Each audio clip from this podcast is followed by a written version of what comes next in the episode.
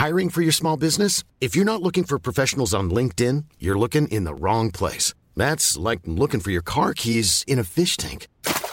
LinkedIn helps you hire professionals you can't find anywhere else, even those who aren't actively searching for a new job but might be open to the perfect role. In a given month, over 70% of LinkedIn users don't even visit other leading job sites. So start looking in the right place. With LinkedIn, you can hire professionals like a professional. Post your free job on linkedin.com/people slash people today. Bonjour à tous et bienvenue sur le Rendez-vous Tech, l'émission qui explore et qui vous résume de manière compréhensible toute l'actualité tech, internet et gadgets.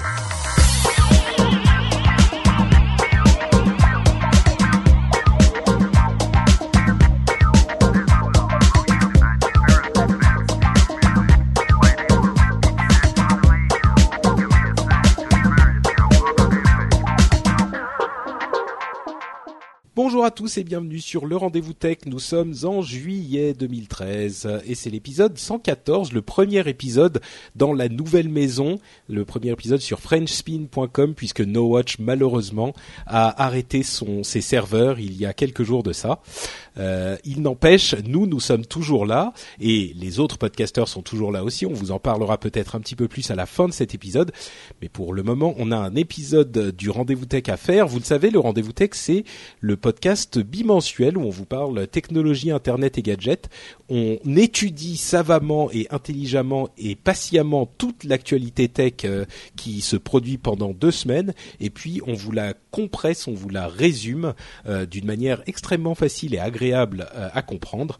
Et c'est ce qu'on va faire aujourd'hui avec euh, la conférence Microsoft Build, quelques suites de l'affaire euh, Prism qui a encore continué à faire parler, et puis plein de petites choses intéressantes qui se passent au gouvernement euh, dont il sera intéressant de discuter.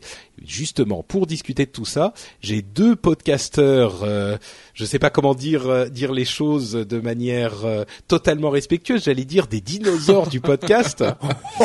mais je commence mal. Mais hein. c'est non, c'est vrai, c'est vrai.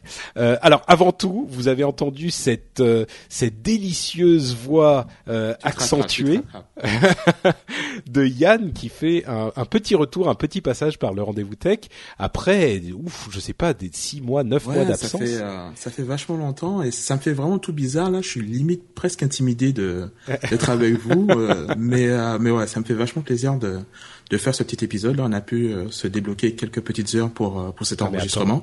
Donc Attends, voilà. une suis- seconde, Yann. Qu'est-ce que j'ai entendu? T'as dit de faire ce petit épisode là? Tu commences à avoir l'accent canadien, c'est ça? Mon Dieu, je suis trahi. mais euh, c'est- vrai que c'est bizarre. Hein, Non, mais ça euh, va faire bizarre entre la Guadeloupe et le Canada. euh, on va plus te reconnaître. mais je m'en rends même pas compte, tu sais. C'est un peu comme quand j'ai euh, j'ai passé quelques années à Paris et que j'avais des mes Antillais qui, qui arrivaient à Paris, qui, me- qui me reprenaient Ouais, sur mon en accent parisien. J'ai l'impression que la même chose se passe euh, au Québec, mais je vais faire attention que ça ne se reproduise pas. Non, mais on adore les Québécois, justement. C'est poétique, c'est magnifique. Euh, et l'autre voix que vous avez entendue, euh, c'est Cédric Bonnet, euh, qui lui aussi est un habitué de l'émission, même si ça faisait quelque temps qu'il n'était pas venu.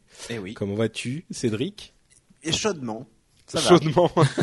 Chaudement parce que t'es chaud pour parler de Microsoft ou Ah euh, mais oui, et puis aussi parce qu'il fait vraiment chaud aujourd'hui. Ça change. C'est donc euh, très littéralement, tu as chaud, tu, tu Voilà, as chaudement. D'accord, ok. Bon, en tout cas, ça me fait très plaisir de vous avoir tous les deux, et on va pouvoir se lancer dans le programme de l'émission, puisque le premier sujet est un sujet qui, à mon avis, devrait vous plaire. Vous qui êtes des fervents euh, adeptes et défenseurs de Microsoft, on va parler de la conférence Microsoft Build, euh, qui Build en anglais B-U-I-L-D, qui veut dire euh, construire. Donc c'est la conférence pour développeurs de Microsoft. Tous les grands, les grandes sociétés en ont régulièrement.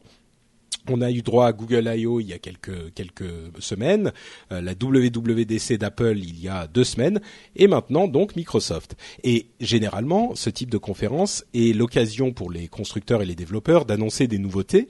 Alors en l'occurrence, il y a eu un gros morceau qui était l'annonce et le lancement de la préversion de, de Windows 8.1. Euh, Est-ce que l'un de vous a, suivi suffisamment la chose pour pouvoir nous parler de Windows 8.1 ou, ou pas? Euh... Bah écoute, euh, j'ai regardé rapidement. Euh, je dois t'avouer que j'ai pas regardé la conférence en live. Ah oui non moi non plus. Je suis. Donc voilà.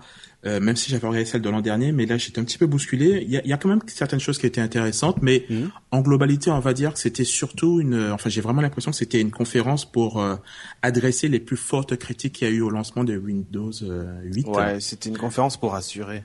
Ouais, mhm. voilà, exactement. Donc, on, on, sait hein, au lancement de Windows 8 que une des, des grosses choses que, que les consommateurs, c'était l'absence du bouton démarrer qui avait disparu.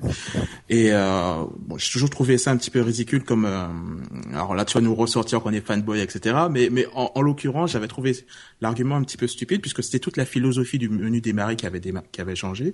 Mais ils l'ont remis avec ce, ce Windows 8.1. Donc on a à nouveau un petit bouton euh, démarrer euh, en bas, de nouvelles options de personnalisation. On peut changer les couleurs, on peut créer des groupes dans le menu euh, démarrer, dans le menu métro là. Euh, on, pouvait déjà hein, créer les groupes. Simplement, maintenant la nouveauté. Mais on peut les nommer en fait. Ben on pouvait déjà aussi. Il y a, on peut, on pouvait, on peut, on pouvait déjà les nommer. Euh, là, il y a une différente, une présentation un petit peu différente. Ouais, voilà. Et, le fait qu'on puisse déplacer euh, différents, enfin sélectionner plusieurs icônes et les déplacer en même temps, ça c'est nouveau. Ouais. ouais c'est moins rigide en fait, voilà. Mais tu sais, détrompe-toi, Yann. Moi, j'ai, j'ai souvent défendu dans l'émission euh, Windows 8 sur lequel je, je, je suis depuis quelques semaines maintenant. Euh, et que, enfin, je suis chez mon ordinateur principal, je l'avais déjà sur le MacBook en, en dual boot, mais euh, c'est franchement, euh, enfin bon, j'en ai, déjà parlé dans l'émission, donc euh, je vais mm. pas refaire le chapitre, mais moi je trouve ça, je trouvais ces critiques assez, euh, assez artificielles et à vrai dire, le plus surprenant dans Windows 8.1, c'est que même les, les corrections assez, assez déficience supposée, euh, il faut pas nier qu'il y a des gens qui sont pas du tout contents de Windows 8. Hein, et maintenant, sans porter de jugement de valeur, il y a des gens qui sont vraiment pas contents. Mais ces corrections n'en sont pas finalement parce que l'ajout du bouton euh, démarrer, c'est plus en réalité, voilà, c'est juste cosmétique. C'est juste que c'est un bouton qui, qui n'affiche pas le menu démarrer lui-même, mais qui affiche l'écran démarrer qui existe depuis Windows 8 euh, depuis longtemps. Exactement. Euh, Cédric, toi, tu... ah pardon, vas-y. D'ailleurs, quand on regarde un petit peu, parce que moi j'aime beaucoup regarder les commentaires des gens, les réactions des gens sur les vidéos YouTube, et en fait, les, le commentaire qui un peu maso quand même. mais non, mais en fait, c'est c'est le feedback qui est, qui est, important, et en fait, tu te rends compte que les gens ils disent, mais non, mais en fait, c'est pas le bouton démarrer que je voulais, c'était l'ancien menu démarrer que je voulais. Je veux pas ce truc plein écran et tout. Et euh, ben ça, ils l'auront pas, quoi, parce que c'est effectivement la philosophie qui a changé. On, on, est passé à autre chose. Mm. Mais euh, et c'est pour ça que voilà, ce, ce, bouton démarrer, je le trouve un petit peu ridicule, quoi, puisque c'est pas vraiment ce que les gens voulaient. Ouais. Bon, bon, c'est sûr que c'est très cosmétique. Euh, on va peut-être pas passer toute l'émission sur le sur le menu démarrer, le bouton démarrer. C'est vrai que c'est le point d'accroche principal, mais il y a quand même d'autres choses dans Windows euh, dans Windows. Windows. Euh, il y a d'autres choses que tu as retenues, Cédric? Ah ben, Moi, j'ai retenu quand même pas mal de choses euh, sur, sur Windows 8, en particulier la refonte du store. Ouais. Euh, parce que je trouve que l'un des points faibles du, du Windows Store, euh, c'est vraiment que l'interface, en fait, enfin, l'interface se prête pas à la découverte d'applications. Hmm. Euh, je sais pas si vous avez vu, hein, mais c'est classé par catégorie. Il y a deux ou trois applications mises en avant.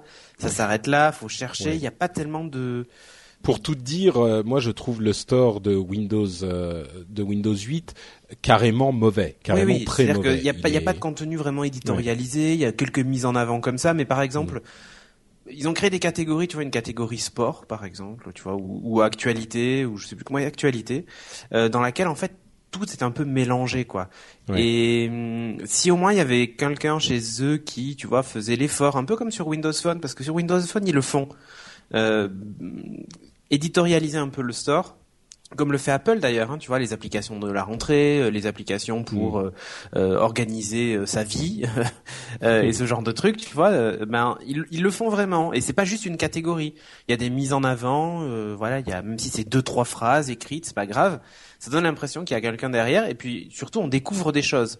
Euh, là, c'est c'est c'est un peu le fourre-tout euh, global avec les nouveautés. Euh, le classement, il est plus ou moins inexistant et surtout on comprend pas trop euh, comment ça fonctionne. Et puis il n'y a pas énormément d'applications sur. Euh, il y en a 100 000. Euh, ouais, 100 000. non, Alors, on est d'accord.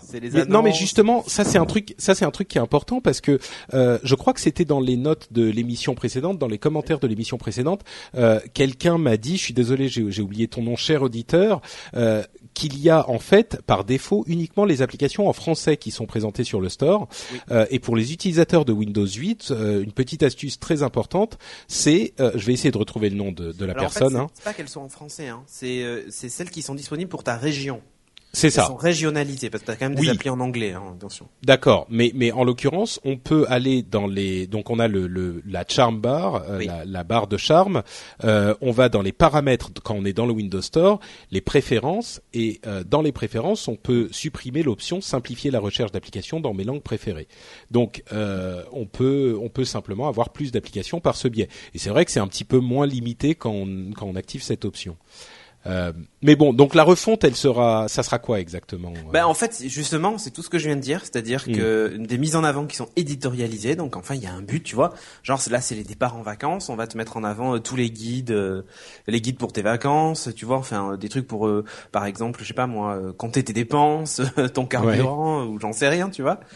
Euh, et, et donc voilà, ils, ils ont refait ça, ils ont aussi refait l'interface avec du, avec alors du contenu en relation avec les applications que tu as déjà téléchargées. Ça rappelle un peu le Genius d'Apple. Oui. Euh, où justement, voilà, en fonction de tes centres d'intérêt, on va te mettre en avant des applications pour toi. Ça aussi, c'était un truc qui était inexistant et à la limite, ils proposaient même pas, tu vois, des applications que les autres utilisateurs avaient téléchargées euh, en relation avec l'appli que tu es en train de regarder, tu vois. Ben ça, ça va y être. Donc, euh, c'est pas mal quand même. Bah, on a vraiment l'impression que, euh, entre parenthèses, c'est Etolian euh, qui avait, qui m'avait donné cette astuce, donc euh, merci à lui dans les commentaires de l'émission précédente. C'est vrai que ce qui va, ce qui, on a un peu l'impression que le store tel qu'il est aujourd'hui dans Windows 8 avait été euh, fabri- fait un petit peu à la va-vite pour que les applications, bah, si tu la, si tu connais une application, tu peux la rechercher, tu peux la retrouver, tu peux la télécharger facilement. Donc il y a quand même cet aspect de la fonctionnalité, la- l'aspect de distribution des applications qui, qui fonctionne très bien, mais euh, l'aspect de curation du store du, du, magasin voilà, était était pas là. Et bon, avec Windows 8.1, on n'est même pas à un an de la sortie de Windows 8, on est à quelques mois seulement. Euh, bon, on imagine que le point 1 sortira euh, un an après le le le, le 8 Oui, en octobre. normal. c'est- à peu près, voilà. un- Hmm. c'est à- peu près- je crois que c'est la date qu'ils ont annoncé même. Hein. Oui, ils ont dit quelques mois. Je je sais pas s'ils ont Oui, annoncé mais une non, date ça devrait être octobre mais- pour relancer les ventes. euh, C'est ça. euh, juste. Donc bon, il y a ces, ces deux aspects qui sont importants. Euh, plus de per- personnalisation sur l'écran de, de, de veille, pas l'écran de veille, l'écran bloqué, euh, Ouais. verrouillé. Euh, on peut démarrer directement sur le desktop. C'est ça. ce qui est ce qui est encore une fois une des demandes des gens qui qui se trouvaient euh, euh, un petit peu enfermés dans l'interface moderne. L'intégration de Skype aussi à la place du logiciel de messagerie, euh, enfin de message comme ils l'ont appelé. Ouais. Euh, donc là, c'est Skype hein, qui remplace directement ce, ce logiciel-là. Donc, euh, on Bah, se je, re- je trouve que leur euh, leur intégration de Skype elle est un petit peu timide. C'est-à-dire moi je m'attendais à non, là, quelque là- chose. oh là dans 8.1, c'est quand même euh, c'est de base. Hein. C'est-à-dire que c'est ton compte ton compte ton compte Microsoft qui est même ton compte Skype aussi. Enfin, si tu as fait la fusion des deux. Euh, et à partir du moment où tu te logs sur ta machine avec ce compte-là, eh ben Skype est automatiquement configuré pour que tu puisses euh, discuter avec euh, avec tes amis via la via le, le logiciel qui avant s'appelait Message. Donc euh, Skype le remplace complètement. Et- donc c'est une intégration là avec le avec 8.1 Ah oui. assez poussée quand même. Ouais ouais. ouais. Pour, pour Ouais, eux, mais, là, voilà, mais c'est c'est-à-dire j'imaginais quand même quelque chose de, c'est-à-dire que quand, quand il y a, il y a un peu plus d'un an, on a appris que Microsoft rachetait Skype, Mm. ben, globalement, ce qu'ils font maintenant, c'est ce qu'on s'attendait à ce qu'ils fassent, en fait. Et, et ils Oui, ça pas arrive plus. un petit peu, C'est vraiment le ouais. truc, euh, bête et méchant. Voilà, on a racheté Skype, ben, on Bah, en même temps, qu'est-ce que tu veux qu'ils fassent Ils vont. Euh, ils je vont sais pas. euh, on est vraiment dans une époque où il faut innover et j'espérais qu'ils fassent quelque chose d'un petit peu plus plus fou, quoi. Et en fait, Ah, euh, ils l'ont voilà. fait sur l'interface. Oui, c'est ça. Moi, je pense pas que c'est sur l'intégration de Skype qu'ils allaient innover. C'est euh, c'est surtout le, le le le- enfin ils ont suffisamment d'innovation euh, et de controverses avec l'interface euh, moderne pour Ouais. euh, ouais. Et il y a aussi un dernier point, moi, qui je Oui. trouve est très important, c'est Mhm. Xbox Music, ouais. euh, qui a été, euh, bah, qui a été dévoilé, une, enfin une nouvelle version qui a été dévoilée. D'ailleurs, maintenant, il est disponible aussi sur le web depuis aujourd'hui. Euh, ils ont refait le logiciel et pour l'utiliser tous les jours, c'était une catastrophe. Euh, alors une catastrophe pas tellement en Pour termes- pour euh, pour préciser aux gens qui connaissent peut-être pas, Xbox Music c'est en fait le service euh, le- à la. Spotify ouais. de Microsoft. Et ouais, ouais c'est ça, c'est exactement ça. Vous pouvez aussi télécharger vos morceaux hors ligne et tout ça. Alors c'était d'une clarté comment dire? Le contraire de limpide. Ouais, c'est ça, d'une clarté complètement opaque. Voilà. Euh, le, le, non mais c'est pas compliqué. Il y a des morceaux de musique que j'avais téléchargés sur ma tablette Surface et qui du jour au lendemain ont disparu. Alors je me suis dit bon c'est pas grave, je vais les retélécharger. Donc il m'affichait qu'ils étaient téléchargés, puis je prends le train et j'avais plus de musique. Et je me suis dit mais attends c'est une blague. Il m'a dit qu'il les avait téléchargés. Enfin c'était c'était franchement c'est à s'y perdre. Euh, et donc là, ça va être. C'était assez mal fait. Et puis l'interface générale était faite plus, tu vois, pour. Euh, à la limite, c'était une interface euh, presque télé. Euh, dans le sens où euh, tout était très gros, très alors c'était là ou alors des gens qui ont pas des doigts mais qui ont des des je sais pas moi saucisses des, saucisses ou des genoux quoi à la place des à la place des doigts euh, ou des coudes, tu vois, voilà, c'est vraiment ça. C'était énorme et du coup, je trouvais qu'on perdait vachement en sur sur le enfin en espace d'affichage sur le hmm. logiciel de musique. Je trouvais ça un peu dommage. Là, ils sont revenus sur une interface qui pour le coup est un grand bond en arrière parce qu'on se retrouve avec une barre latérale un peu à la iTunes euh, d'antan, tu mm. vois. Euh, sauf qu'elle est évidemment en flat design, euh, super plat, machin. c'est pas mal, sauf que pour le coup, je trouve qu'il y a un vrai recul en arrière, tu vois. Ça copie vachement ce qu'a fait Google avec la musique, avec avec Play. c'est on va dire qu'on va retrouver toutes les fonctionnalités de base qu'on attendait d'un bon lecteur de musique, donc ça c'est cool. Sauf que sur l'interface, ben, à part reprendre juste le design euh, plat et métro, enfin moderne UI, il faut dire, euh, et ben en fait, on a quand même une disposition et une ergonomie qui ressemble beaucoup à un logiciel euh, classique. Alors ça va plaire à certains, mais je trouve qu'il y avait peut-être un juste milieu à trouver, quoi. Voilà. Bon. Euh, autre autre changement, le alors là c'est important pour l'interface moderne, on va pouvoir avoir euh, plusieurs fenêtres, plus de deux fenêtres en même temps à l'écran, plus de deux programmes en même temps à l'écran. Ça va jusqu'à quatre si je ne m'abuse et on peut redimensionner euh, chaque euh, fenêtre en même temps. Pour ceux qui utilisent l'interface moderne, ils comprendront ce dont on veut parler. C'est un changement bienvenu, un accent mis sur les l'outil de recherche. Moi j'ai jamais compris pourquoi on pouvait pas en avoir trois, sachant que les applications géraient oui une position qui était un tiers de l'écran. Donc c'est un euh, peu moins d'un tiers, je crois. Mais... Ouais, un petit peu moins. Oui, mais en hmm, gros, ça aurait pu. Ouais. Et du coup, tu peux très bien avoir trois tiers, tu vois. C'est vrai. Euh, L'outil de recherche Bing euh, très développé qui vous fera des feuilles euh, d'explication du sujet que vous cherchez. Qui ça pour le coup c'est vraiment pas mal. C'est un, un, retard qu'ils avaient par rapport à, à Google. même la ouais à Google, mais aussi euh, la comment il s'appelle encore ce téléphone de euh, qui euh, qui a fait un flop monumental qui a été racheté. WebOS. Euh, WebOS, voilà, qui avait un moteur de recherche assez intéressant, un peu contextuel et qui t'affichait des des résultats euh, adaptés finalement bah, à ce que tu tapais. En, en l'occurrence, c'est c'est effectivement très malin parce que comme euh, le, ce fameux bouton Start, euh, tu, tu, en fait tu cliques dessus. Si tu as le bouton Windows sur ton clavier, tu appuies dessus et à partir de là, tu commences à taper quelque chose et ça te ça te donne accès à la recherche immédiatement. Donc euh, au lieu quand on est en train de discuter avec des amis, on se demande ah machin il a quel âge, au lieu d'avoir à de faire Windows rallumer ton truc, parce que c'est la touche Q, parce que ça ressemble à une loupe en fait. Oui. Tu fais Windows Q et ça lance le moteur de recherche et tu tapes. Oui. Bon, voilà, c'était comme ça. C'était oui, bon, voilà, d'accord. Mais euh, généralement, moi, ce que je faisais, euh, c'est que je, je, lançais le navigateur, je faisais la recherche sur Google, puis t'allais voir sur euh, Wikipédia, tout ça. Bon, maintenant t'as Chrome lancé, tu dis OK Google, quoi. Ouais, mais, mais non, mais ça marche pas chez moi. Non, mais ça marche chez toi? Non, ça marche pas encore. Ben non, c'est pas encore activé. Bon. C'est sur google.com, sur le FR apparemment ça marche pas. Ah, d'accord. Mais si ah, donc tu veux dire que si je vais sur google.com, il va te rediriger vers le FR. oui, mais Google offered in français. Ah merde. voilà. Bref. google.com. Hop, je suis sur google.com. OK Google, fais un truc. Non, ouais, non, mais il faut que tu aies activé le, le micro et tout ça, tu sais.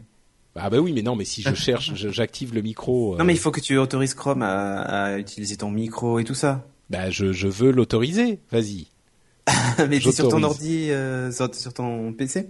Oui, tout à fait. Bah oui, je suis toujours sur mon PC moi quand j'enregistre bah, parce que j'ai. Tu vois, il y a des gens qui pensent que je suis super fanboy d'Apple, tout ça. Je suis tout le temps sur PC moi, et je suis tout le temps sur euh, sur euh, sur sur iOS. Euh, pardon, sur lapsus, c'est Google. paramètres. Alors, où est-ce qu'on autorise l'utilisation du, du, micro? Bah, non, c'est dans la. Il faut avoir fait la dernière mise à jour de Chrome et. Ah bah, je l'ai fait, oui. Bah voilà. Eh on va peut-être pas le faire pendant l'émission, on le fera après si tu veux. Ça, ça, me frustre. Bon, alors autre chose sur euh, Windows 8. Euh, tac, tac, tac. Il y a des nouvelles applications. Tu as parlé de Xbox ouais, Music. Si, pour les développeurs, quand même, il y a, il y a une nouveauté. Euh, c'est que le le coût de de la enfin de la licence développeur, j'allais dire. Oui, de l'autorisation de publier des applications, hein, enfin l'accès au store et tout ça. Avant, c'était 75 euros à l'année. Mhm. Euh, maintenant, c'est 19 dollars. Donc euh, en euros, ça fera peut-être 19 euros, mais voilà. Du coup, ça a vache... non, mais ça a vachement baissé. Oui, je suis pas certain que ça soit ça qui arrête complètement Non, les développeurs coup, de. Non, je... ah non, mais com- complètement. Je suis sûr que ça les arrête pas du tout, mais ça montre Oui, surtout qu'ils font des efforts. qu'ils font des efforts parce Mm. que ils sentent que ça. ça manque d'applications. Ouais, ouais. Ouais. Je pense Bon. que ça devrait même être gratuit pour le coup. hein. Moi, j'ai- j'ai j'ai payé deux ans pour ce truc-là et euh, Le problème du gratuit, c'est que c'est que du coup, tu tu ouvres un petit peu trop grand la porte. Je pense qu'il faut. ah bah ouais, mais là ils ont vraiment besoin d'ouvrir les portes. Oui, c'est pas faux, c'est pas faux. vraiment Mais le truc, c'est que tu ouvres pas forcément la porte aux bonnes personnes. Euh, tu te retrouves un petit peu Oui, avec les spammers. Avec... Ouais, mais C'est vrai qu'il y a une validation. validation, ouais, c'est- C'est vrai. c'est Attends, les spammers, Si jamais 19 ton euros, problème c'est que que la validation, c'est un problème de riche, quoi. Là, ils ont. Ouais. euh, Hmm, C'est vrai, c'est vrai, c'est vrai. Donc euh, Flipboard, Facebook aussi qui débarque hein, sur le Ça c'est très bien, effectivement. Flipboard, c'est vraiment quelque chose qui me qui va y a énormément me servir. Foursquare aussi. Oh Bon, Foursquare un peu moins. Oui. Euh, Facebook C'est pas mal. Bon, moi je suis pas un grand. Oui, oui, non, c'est vrai. Euh, quoi d'autre, quoi d'autre? On va on va évacuer parce que là Oh, Windows après, 8. il y a pas eu voilà, bon, il y a d'autres petites applications, euh, Internet Explorer 9, euh, euh, Oui, 11 Bing pardon. accessible aux développeurs, ils vont pouvoir Bah, s'amuser un petit peu à utiliser la traduction, la reconnaissance vocale et tout ça quoi. Mais Bing accessible aux développeurs, c'est pas mal parce que ça veut dire que Bing, qui a euh, évidemment la recherche, mais aussi les cartes, la reconnaissance Ouais. vocale, comme tu le disais, etc., va être accessible à tous les développeurs pour intégration dans leurs applications. Donc ça, c'est une bonne chose euh, pour Microsoft. Hein. Euh, on ne va plus avoir que, on va plus avoir seulement Google avec euh, Google Maps qui qui sera disponible. Encore que ils sont beaucoup plus restrictifs aujourd'hui avec Google Maps. Euh, et donc Microsoft essaye d'ouvrir euh, d'ouvrir les choses pour que les gens entrent dans leur Il écosystème. manquerait plus qu'Apple sont Siri pour les développeurs et là. Ne rêvons tu pas. rêves, là. Euh, une dernière chose, euh, alors deux, dernières choses sur cette conférence Build. On a appris que euh, une, application en Modern UI pour Office n'arriverait pas avant 2014. Mm. Donc euh, ça, va- ça fait un petit peu long, mais ça arrivera à un moment. Euh, c'est vrai que c'est ça a été décalé, on l'attendait un petit peu avant ça. Et entre parenthèses, moi j'utilise euh, Office, euh, la nouvelle version 2013. euh, 2013 depuis quelques semaines, et j'avoue que je suis très agréablement surpris. Elle est Elle est très chouette. très, elle est très très sympa. actif. Ouais, et il y a des trucs tout bêtes euh, comme l'animation quand tu passes d'un d'une cellule à l'autre qui qui est beaucoup plus fluide et enfin c'est vraiment une très très bonne version d'Office je trouve. Ouais. Euh, et dernière en parlant chose- d'Office, euh, OneNote vient de sortir sur euh, iOS et Android aujourd'hui. La nouvelle Tout version avec un design un peu moderne. Ouais, mais bon c'est que OneNote c'est pas Oui. Office. Euh, et dernière chose qui va intéresser les plus bricoleurs d'entre vous, euh, il y a il y aura avec Windows 8.1 Ah tous les drivers pour les imprimantes 3D qui seront déjà intégrés à l'OS. Euh, ça veut dire que évidemment, on connaît tous les problèmes de drivers avec les imprimantes classiques, ou plutôt on les connaissait à l'époque. Hein, Ouais, Aujourd'hui, c'est plutôt réglé. c'est plus le cas, ouais. Voilà. Eh bien, euh, Microsoft va intégrer dès Windows 8.1, donc quand même un petit peu en avance sur la disponibilité, euh, euh, on va dire grand grand public des imprimantes 3D. On aura ces drivers là disponibles euh, directement dans Windows 8.1. Donc c'est plutôt une très bonne nouvelle. Ça continue à faire avancer cette technologie qui est vraiment intéressante et innovante de l'impression 3D. Et, et voilà, donc ça continue dans cette direction. J'imagine que tu es fou de joie, Cédric. Ah, mais je saute au plafond. Ça coûte combien une imprimante euh, 3D Ah, tu peux en comme ça Tu peux en trouver à 450 dollars, 400 dollars. Ah, ah, je pensais Bon, que à ce prix-là, les c'est à 5, monter- c'est à 5, monter 6 soi-même. Ok. Euh, non, pas forcément. Non, non. Euh, maintenant, tu en Les trouves. MakerBots dans- sur plan, non? Non, non, non, non, non. Tu en trouves maintenant chez comment s'appelle cette euh, cette grande chaîne américaine là de de boutiques. Euh... Oui, on en avait parlé la dernière fois. C'est chez euh, ah, je sais plus. Enfin, J'ai c'est l'un des équivalents de la. J'en avais parlé dans Geeking d'ailleurs aussi. Oui. Et j'ai oublié le nom. Euh, et elle vaut D'accord. 299 dollars ou 399 dollars. Ah oui, à ce point-là? Oui, oui, et ça fait du, du, du 12 cm sur 12 cm en volume. D'accord. J'avais, je me rendais pas compte que c'était si bon marché maintenant. Ouais, je pensais que c'était encore Ouais, non, non, des- c'est des 1000 petites dollars, imprimantes. euh, Alors, comme tu dis, il faut la monter soi-même, mais en fait, il y a trois ou quatre morceaux, c'est tout. Hein. tu Ouais. l'imprimes en fait. C'est comme, c'est comme, non, non, non, mais c'est comme tu sais une imprimante où tu mets euh, le cache pour faire ceci, machin et tout ça. Oui. Bon là, il y a un plateau en verre, tu sais que tu dois poser. Il y a Hmm. deux trois trucs, c'est normal. Ces éléments-là, tu, tu les glisses Oui. après. Parce que effectivement, il y a encore euh, une petite année, quand on avait vraiment commencé à beaucoup en parler, euh, les moins chers étaient de chez MakerBot, la société un petit peu pionnière de ce domaine, euh, et elles étaient autour d'un millier de dollars, Non, et effectivement à monter, à monter elles-mêmes. Donc ça a vraiment beaucoup baissé. Ouais. Oui, oui, surtout que là en plus ils sont dans une. Je crois qu'elle s'appelle QB, je sais plus quoi. Il y a Cube dedans. D'accord. Euh, et euh, elle est, enfin surtout là, il, il en produit en masse. C'est pour ça le process industriel Oui. a fait que les, les tarifs ont baissé. Et puis il- elle a quand même deux trois est- Il y a une limitations, euh, section, euh, il y a une fait- section imprimante 3D sur Amazon, etc. ouais. Ouais, ouais, voilà. Mais il faut savoir qu'elle a, elle a hum, quelques petites limitations puisque c'est du 12 cm sur 12 cm. Donc déjà, tu fais pas Mm. des gros objets, quoi. Donc euh, Oui, bien sûr, bien sûr. voilà. Tu peux Bon, imprimer ensuite- tes Lego, quoi. C'est cool. Disons que ensuite, Ah, il euh, me ce manque qui une va être- pièce. Hop. ce qui va être euh, un petit peu bizarre, ça sera euh, pour recharger l'imprimante. Je sais pas combien coûtent les les cartouches, mais à mon avis, c'est pas donné non plus. Quoi. Ouais, ouais. ouais. Bref, Windows 8.1 et les autres nouveautés Microsoft. C'était pas le- la conférence la plus folle de l'histoire. Ah, il y a quand même une chose c'est que du- tu n'as que tu n'as pas dite. Ah, bah vas-y, dis-moi. Ben, le grand absent de cette conférence, c'était un peu Windows Phone. Ah oui, oui, c'est vrai. Tu Et vois, c'est- il est et tellement alors, absent moi, que j'y ai même pas moi, pensé. Moi, j'ai suivi l'événement et je me suis demandé ce qui se passait. Hmm. Parce que je l'ai suivi essentiellement pour Windows Phone. Hein, euh, parce que bon, Windows... Donc t'as été, t'as été content. T'as dû être déçu. Mais alors grave, je me suis tapé, c'était deux heures de conférence quasiment. Enfin, j'ai suivi même après et tout, donc euh, je suis là, mais c'est pas possible. Il va un moment, ils vont en parler quoi. Et en fait, ils n'ont pas du tout parlé. Alors je me suis dit, bon, allez, demain, parce que ça durait deux jours, hein, euh, build. Je me suis dit, demain, ils vont en parler quoi. Et en fait, non, pendant les deux jours, ils en ont pas parlé. Mais alors, Mhm. pas du tout. Enfin, si, en filigrane derrière, tu vois, genre, oui, les applications que vous faites en deux clics, elles sont adaptées pour Windows Phone 8. Enfin bon, voilà Hmm. le discours habituel qu'on nous sert depuis un an. Euh, là, j'ai vu, enfin, je me suis posé la question de savoir ce qui se passait, si c'était un peu, tu vois. Euh... Ah, Est-ce que vont c'est pas au Windows Phone 8. Hein, ça, Ah non, ils vont pas l'abandonner, hein, c'est pas ce que je dis, mais euh, ça fait bizarre de séparer d'une dans d'une conférence de développeurs, euh, enfin. Plutôt de mettre autant en avant l'OS de bureau et finalement pas l'OS mobile. Et on sait Mm. que les applications, enfin les stores d'applications, sont venus essentiellement du mobile. Euh, Et pas du tout parler du mobile lors d'une conférence de développeurs, c'est quand même un Oui. peu bizarre, quoi. C'est sûr. Donc, Est-ce euh, que eh, on- a on, on assiste un petit peu à un, à un retombage du soufflet, euh, je pense, en France euh, pour pour Windows 8 et, et ailleurs aussi, je pense. Mais est-ce que c'est le cas également au Canada, Yann? Enfin, dans Bah, ton écoute, non, entourage. enfin, dans mon entourage, les gens sont assez euh, satisfaits de, de Windows 8. Il y a, je trouve, je croise également beaucoup de personnes dans le métro avec euh, vraiment Windows le Phone. téléphone, euh, le, le mobile euh, Windows Phone. un J'étais Nokia. vraiment très sur- surpris. Ouais, les Nokia, ils ont vraiment la, la cote ici. Ouais. Euh, pas autant, pas dans les proportions d'un iPhone ou d'un ou d'un La Android. Galaxy, oui. Mais euh, mais en, en l'occurrence, euh, ils sont vraiment beaucoup beaucoup plus nombreux que que j'aurais pu l'imaginer. D'accord. Et euh, mais quelque part, je me dis que, enfin, je, je suis pas particulièrement surpris que Microsoft n'ait pas vraiment mis l'accent euh, sur sur le téléphone, puisque au final, si jamais tu tu tu tu, tu adresses un sujet directement euh, sous l'angle Windows euh, Windows Phone et que tu t'as pas ce type de périphérique. Du coup, tu, tu prêtes moins attention finalement à, à l'application qui sont en train de présenter, à la feature qui sont en train de présenter, puisque tu, te dis que finalement c'est pour un, un, un device qui t'intéresse pas.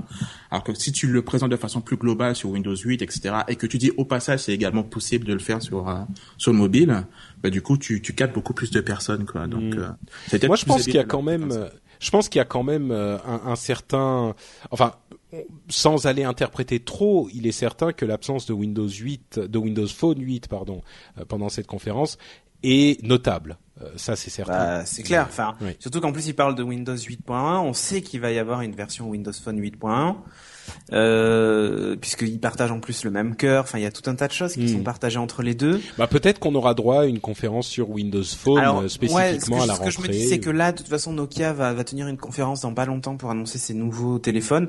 Peut-être qu'en fait, ça va être une conférence conjointe avec euh, Microsoft. euh, et qu'ils en profiteront pour annoncer euh, les nouveautés de, de Windows Phone, comme il avait D'accord. déjà fait pour le Lumia euh, 920 à l'époque. Euh, et euh, contrairement à ce que vous dites, enfin en France, il y a il y a de toute façon eu une grande mode de, de, Microsoft bashing et de Windows bashing pendant très longtemps et qui perdure hein, d'ailleurs.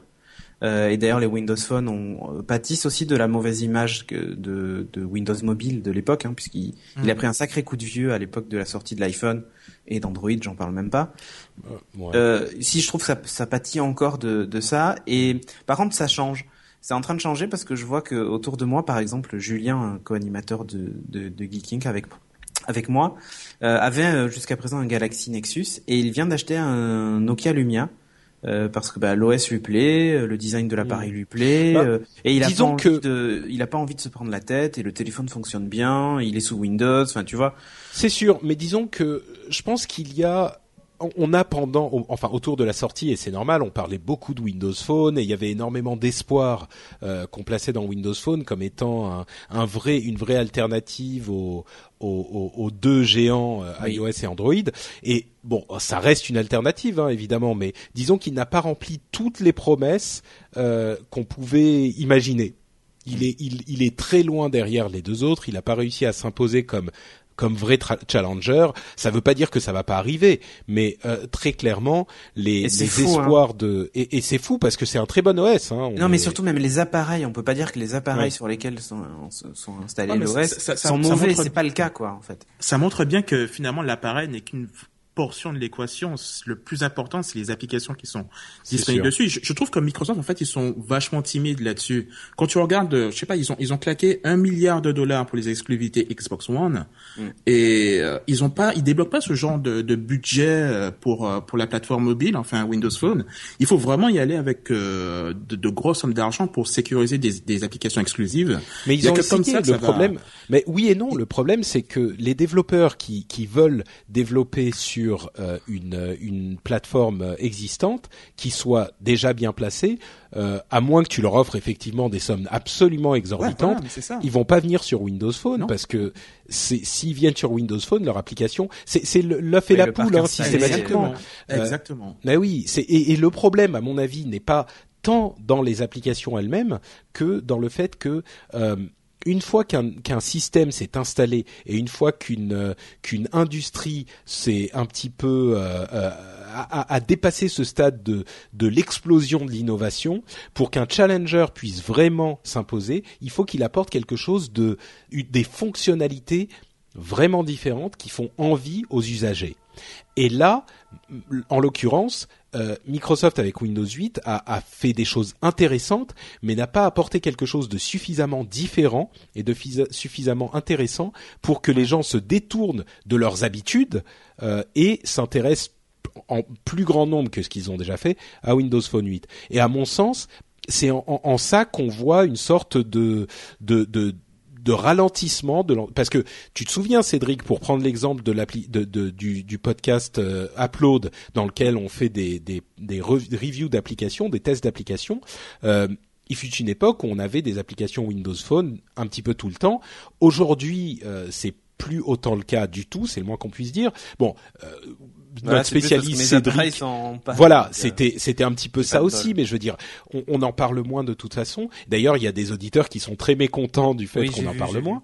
J'ai récupéré mon 920, euh, mais en fait, il n'a pas été réparé, donc je l'ai renvoyé. Alors... oui, donc ça n'aide pas. Dommage. Mais euh, mais bon, tu vois, il y a, y a quand même plus cette effervescence qu'il y avait au lancement de la plateforme et cet espoir mm. et cette. Donc la plateforme est là, elle existe, elle est bien, mais on n'est plus dans l'excitation du début, je pense.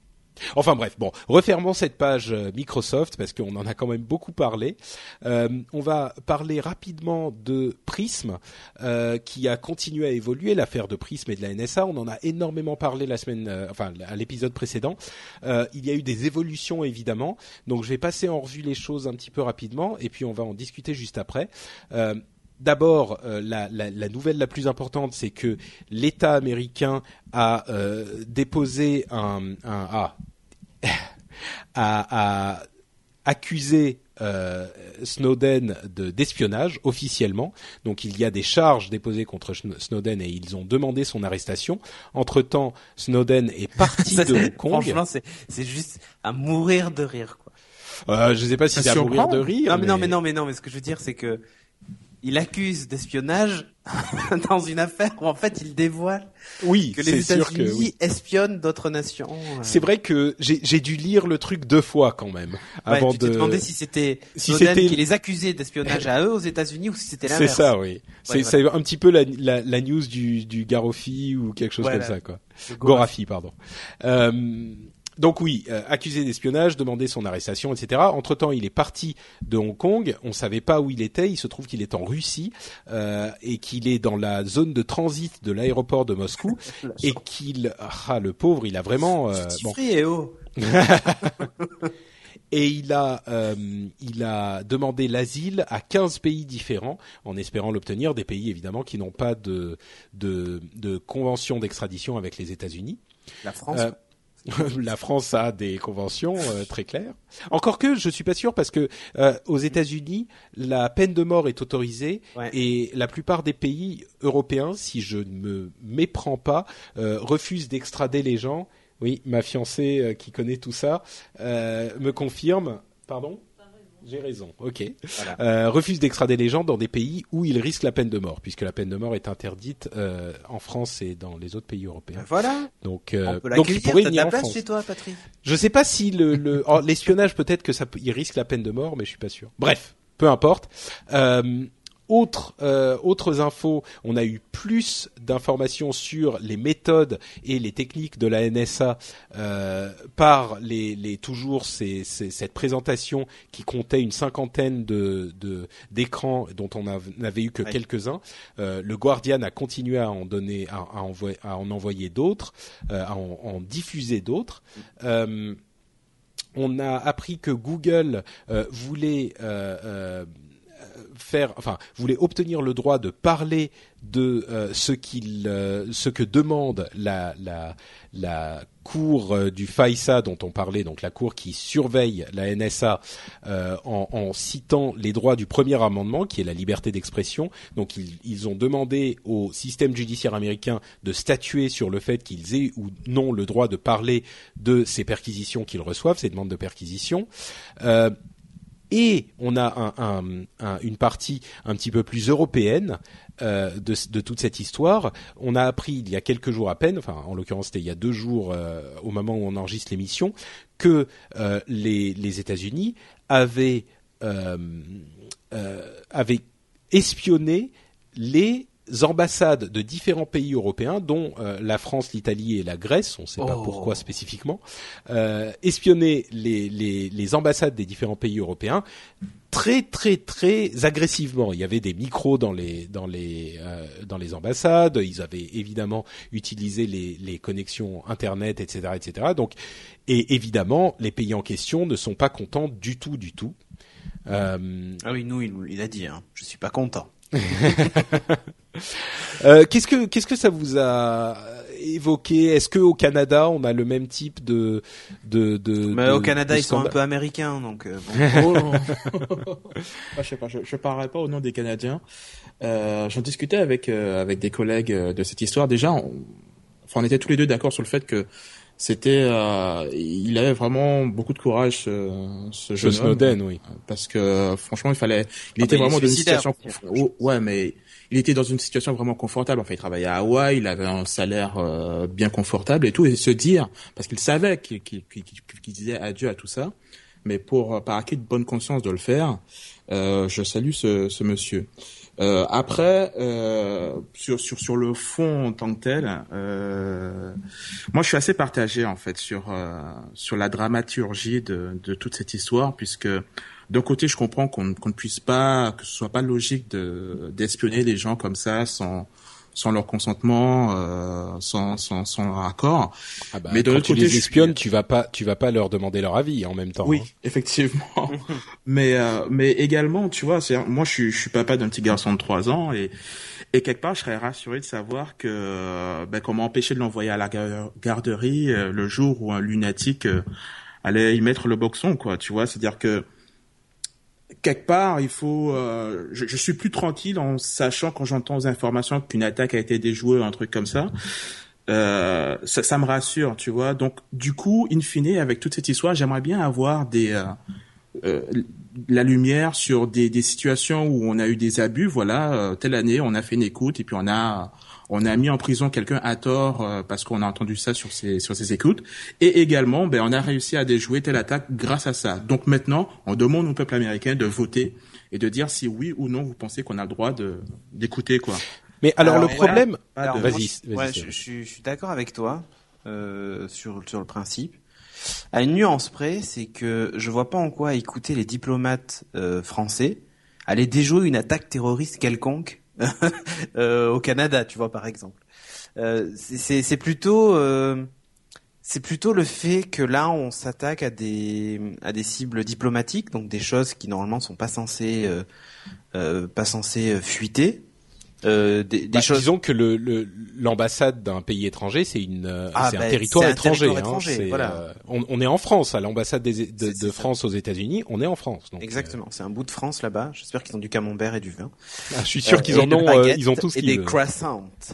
euh, mais et des micros du coup dans les croissants. Mais là, là où voilà, là je, je partage ton avis sur le fait, c'est c'est toujours intéressant de se dire euh, telle attaque terroriste a été déjouée, tel machin, tel truc. Mais ça pose des problèmes même euh, plus de façon un peu plus globale sur euh, est-ce qu'il faut accepter soi-même d'être entièrement transparent et de et de comment s'appelle de, de dévoiler toutes ces informations là à, à l'État par exemple. Je, je je monte à Paris bientôt en voiture et donc je ils sont au courant que je monte à Paris en voiture donc ils peuvent se dire bah tiens est-ce qu'il va pas poser une bombe des fois? Je me retrouve arrêté il faut Mais ma je crois voiture. Attends mais on va aller on va pousser le raisonnement loin tu vois et se dire que finalement euh, ma vie privée euh, intéresse tout le monde et tout le monde s'intéresse à ma vie privée. Est-ce que est-ce que tout ça, est-ce que je suis prêt à accepter finalement de pas avoir de secret euh, pour quiconque? Euh, je, je- moi, ça me pose un problème, tu vois, de, de et ça pose un autre le- problème, le- c'est le que problème- on est pas loin de, surtout dans dans le cas, tu vois, d'a- d'arrestation préventive, euh, on est c'est- enfin, il faut voir que c'est des moments qui sont violents, surtout pour quelqu'un qui est innocent.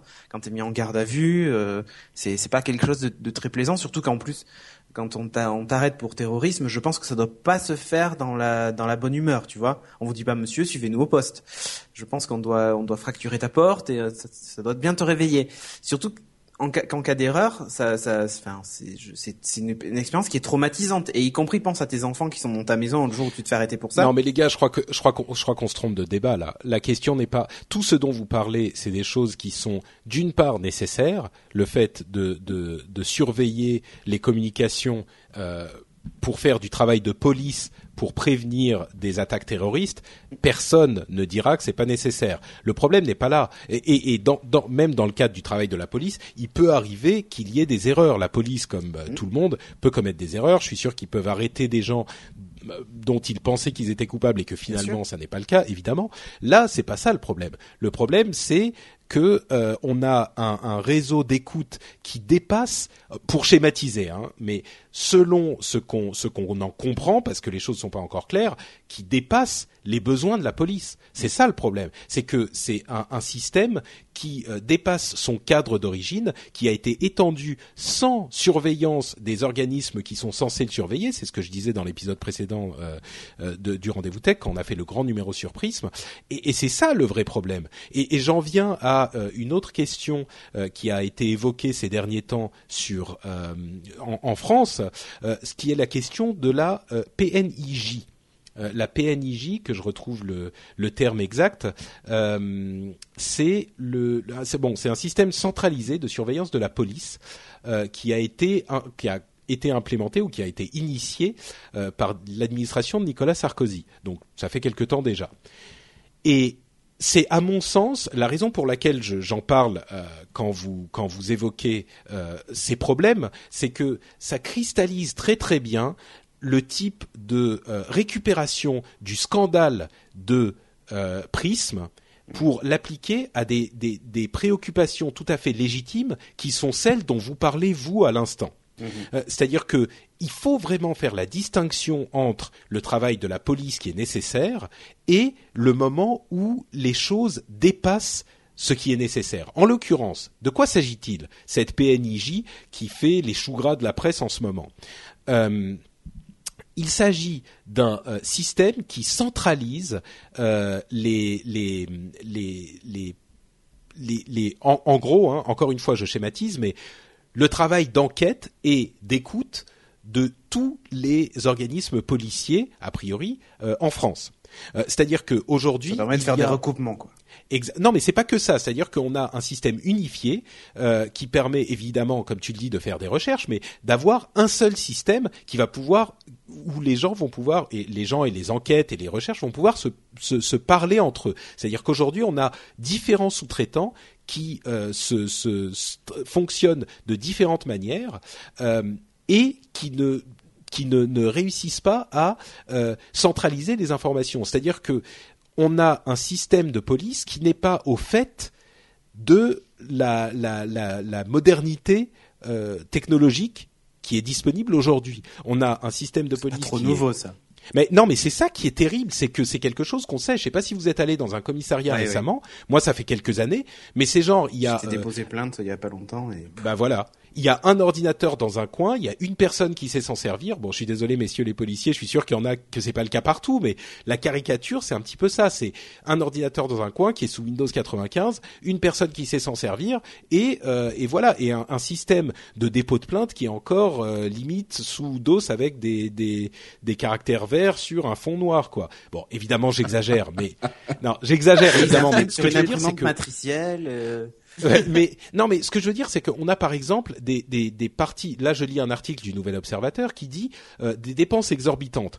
Euh, et je, je cite l'article. Le budget du projet, qui a deux ans déjà, a explosé. De 17 millions d'euros, il est passé à 42 millions, euh, révélé le Canard, le Canard enchaîné, en septembre dernier. La cause, le déploiement de la fibre optique jusqu'au site d'Elancourt par les opérateurs, etc., etc. Alors, effectivement, ça coûte, ça coûte très cher. Et ils disent euh, aussi la PNIJ est susceptible d'engager les, deniers publics dans des dépenses exorbitantes par un nécessaire redimensionnement du réseau général de transmission.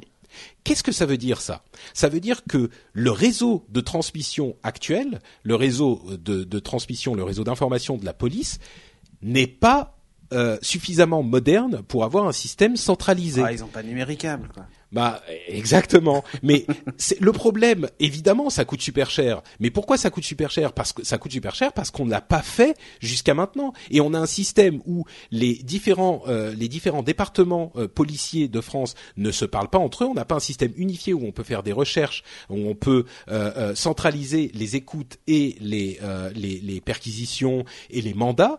Euh, et, il faut qu'on ait ça. Je veux dire, il est évident que euh, le, travail de, la police, s'il ne se fait pas dans des conditions euh, modernes, connectées au jour d'aujourd'hui avec Internet, on le reprocherait à la police. D'ailleurs, on le reproche à la police. On dit, mais c'est incroyable qu'il n'ait pas un, un, un équipement euh, informatique et en réseau digne de ce nom.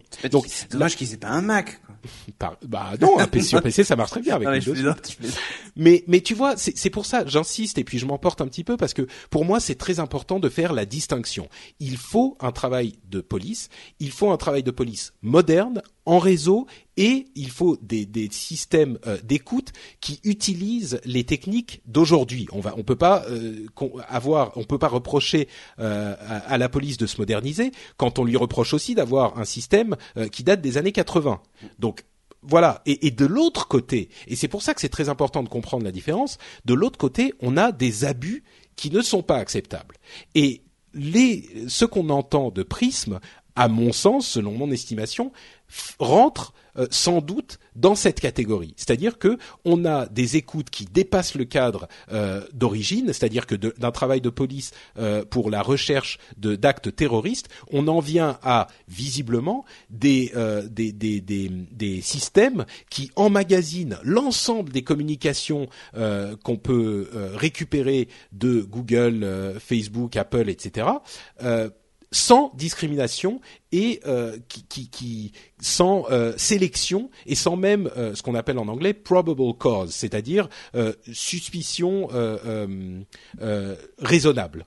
On, on, se, on ne se pose même pas la question de savoir si cette personne pourrait effectivement avoir euh, pris part à des activités ou pourrait prendre part à des activités illégales. Ah non, là, il cache pur et simple de tout le monde sans distinction, quoi. C'est tout. C'est ça, c'est ça. Ouais, mais mais du coup, je, je, je maintiens ce que j'étais en train de dire, c'est-à-dire que aujourd'hui, on Minority pas... Report, quoi, qu'on prévoit les crimes à l'avance. Et... When you're ready to pop the question, the last thing you want to do is second guess the ring. At BlueNile.com, you can design a one-of-a-kind ring with the ease and convenience of shopping online. Choose your diamond and setting. When you find the one, you'll get it delivered right to your door. Go to Bluenile.com and use promo code LISTEN to get $50 off your purchase of $500 or more. That's code LISTEN at Bluenile.com for $50 off your purchase. Bluenile.com code LISTEN. There's never been a faster or easier way to start your weight loss journey than with PlushCare. PlushCare accepts most insurance plans and gives you online access to board certified physicians who can prescribe FDA approved weight loss medications like Wigovi and Zepbound for those who qualify. Take charge of your health and speak with a board certified physician about a weight loss plan that's right for you. Get started today at plushcare.com slash weight loss. That's plushcare.com slash weight loss. Plushcare.com slash weight loss. Peut-être pas, mais c'est-à-dire qu'aujourd'hui, une conversation, euh, on peut, on pourrait la, la qualifier comme, euh, ben, il y a aucune information pertinente dedans, elle ne sert à rien, et puis, euh, mais mis dans un autre contexte où tu as une pièce supplémentaire dans, dans un puzzle, ben, cette, cette conversation, elle, elle pourrait avoir un, une importance tout autre. Enfin, elle pourrait être codée, elle pourrait avoir une Mm. double signification, quoi que ce soit. Mais si tu ne l'as pas enregistré, si tu n'as pas un historique de toutes les conversations qu'il y a eu, ça peut rendre très très compliqué une, une, une, une enquête en fait. Et T'as pas tort, euh, oui. Donc, euh, donc du coup, ah, on se dit ah merde, si on avait l'enregistrement, ça nous aurait bien aidé, on aurait pu déchiffrer tel truc. Mm. Mais, euh, mais en même temps, c'est c'est borderline comme sujet, tu vois. Du coup, tu, tu leur permets de tout enregistrer. Ouais, mais Bah, c'est ça. Mais le problème, en fait, c'est le problème des abus. Et on sait très bien que euh, dans ce genre de situation, il y a toujours des abus. Ouais, Et re- regarde, il y a Yann. une. euh, Mais regarde Yann, tu montes ta boîte d'informatique, t'as un super projet d'application et tout ça. Un mec de la NSA inter- un- un- chope ta conversation et il y a un pote à lui qui justement avait un projet similaire et il va le voir et lui dire bah tiens attends regarde il y a Yann qui qui fait euh, qui prépare une super application et tout ça. Voilà ses idées, tiens je te les file, voilà son enregistrement. tu vois? Tu serais content de ça toi? Non, je suis pas mais content, mais je, dis juste qu'il n'y a, pas de, il y a pas de solution parfaite. Je pense pas qu'on va trouver aujourd'hui une solution qui qui va adresser tous les problèmes, qui nous permettra Non, ouais, de à régler fait, tous, les, tous trucs. Et, là, euh, quand- là, et que quand tout on en est, content, là, en fait. là, quand on en est, tu vois, des- à espionner des. Je, je mets le- l'espionnage industriel au même niveau que ce qui est en train de se passer avec Prism et les et les les écoutes des des, des diplomates, parce que c'est de ce niveau-là. hein. Il peut il peut y avoir des secrets de ce type-là euh, et pff, moi je trouve ça gênant. C'est-à-dire qu'on a l'impression, enfin, on le sait. En plus, c'est c'est ce que je disais à Patrick il y a- hier, pas plus tard qu'hier, quand on discutait sur Skype. On le sait en plus. Euh, Je veux dire, il n'y a pas une série ou un film qui te montre pas que la NSA elle flique absolument tout et tout le monde. Il Ouais. n'y a pas un film d'espionnage où tu vois oui, pas. mais, un- mais un- tu sais, ça, mais- ça aussi, c'est un truc qui me dérange, Cédric. C'est de la C'est fiction, ça. Mais on le fait passer. Enfin, Non, mais c'est que les, les gens qui disent, on en parlait là encore dans l'émission précédente, mais les gens qui disent ah oui, mais on le savait, machin. Enfin, il y a une énorme différence oui, entre le fait de se de fantasmer. Oui, voilà. pardon. Et là, on est dans le réel, et du coup, je me sens mal.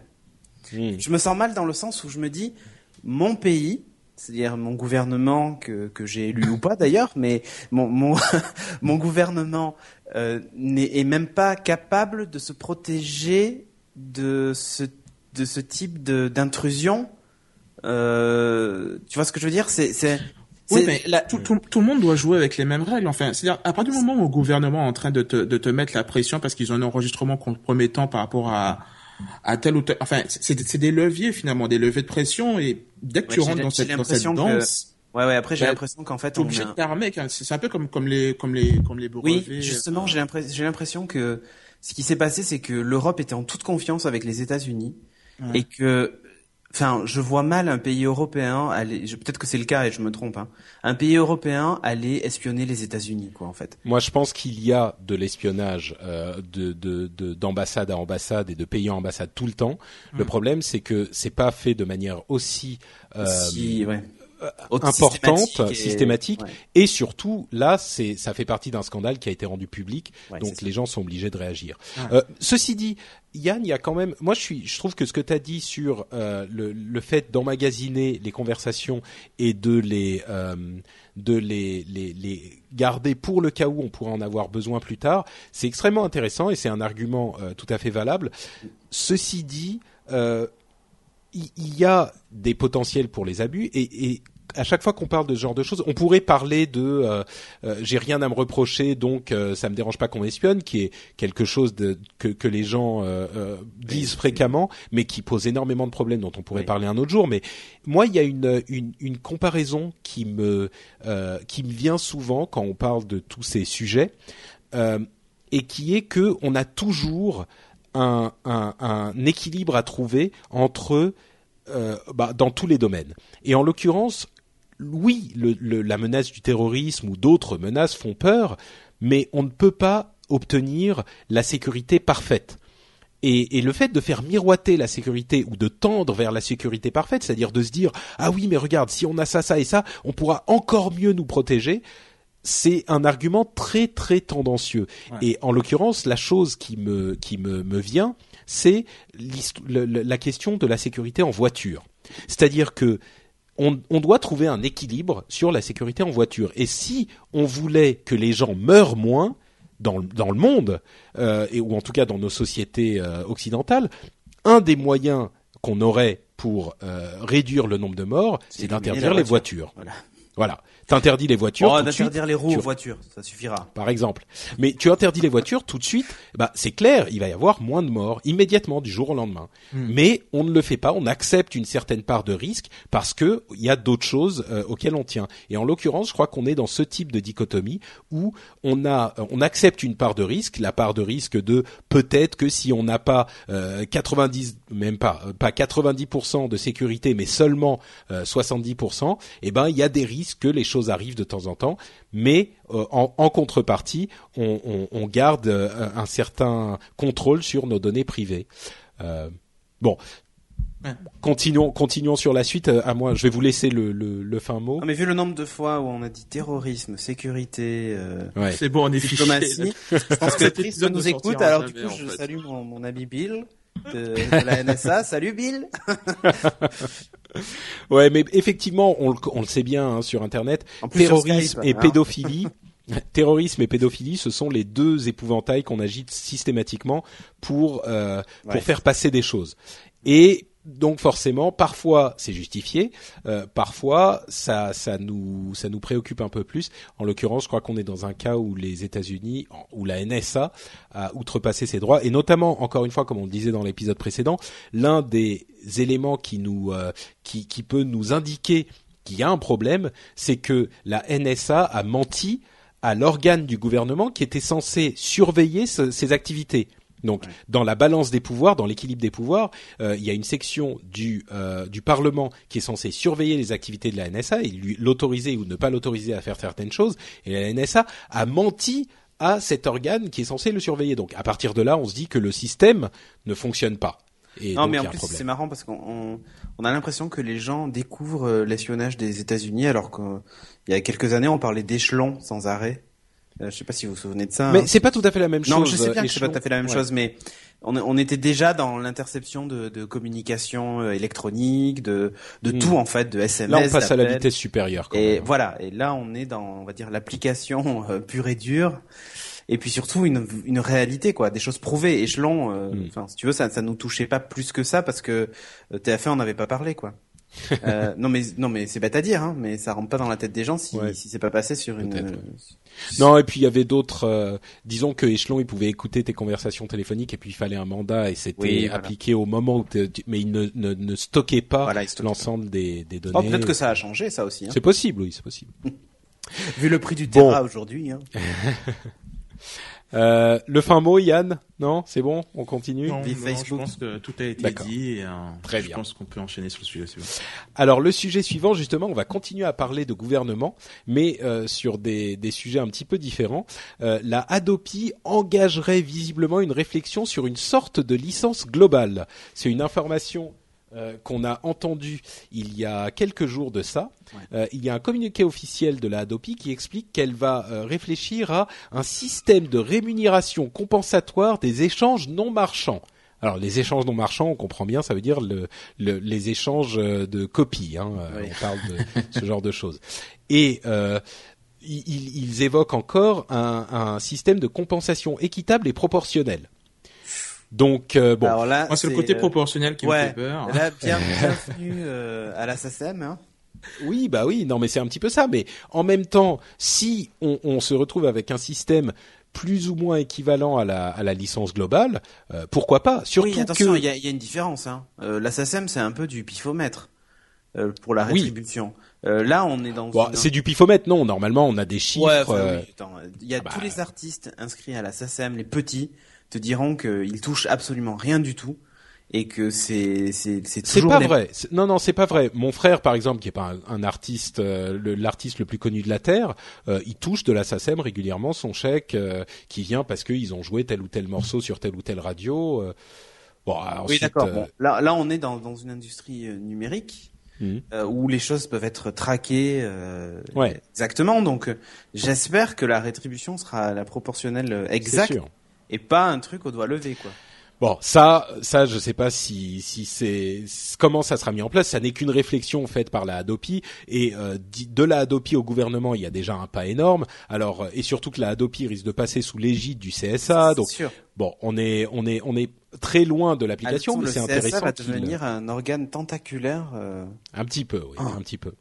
Euh, et d'autant, c'est d'autant plus intéressant que Aurélie Filippetti a confirmé vouloir taxer l'ensemble des appareils connectés. Donc on, on l'évoquait il y a quelques il y a quelques semaines.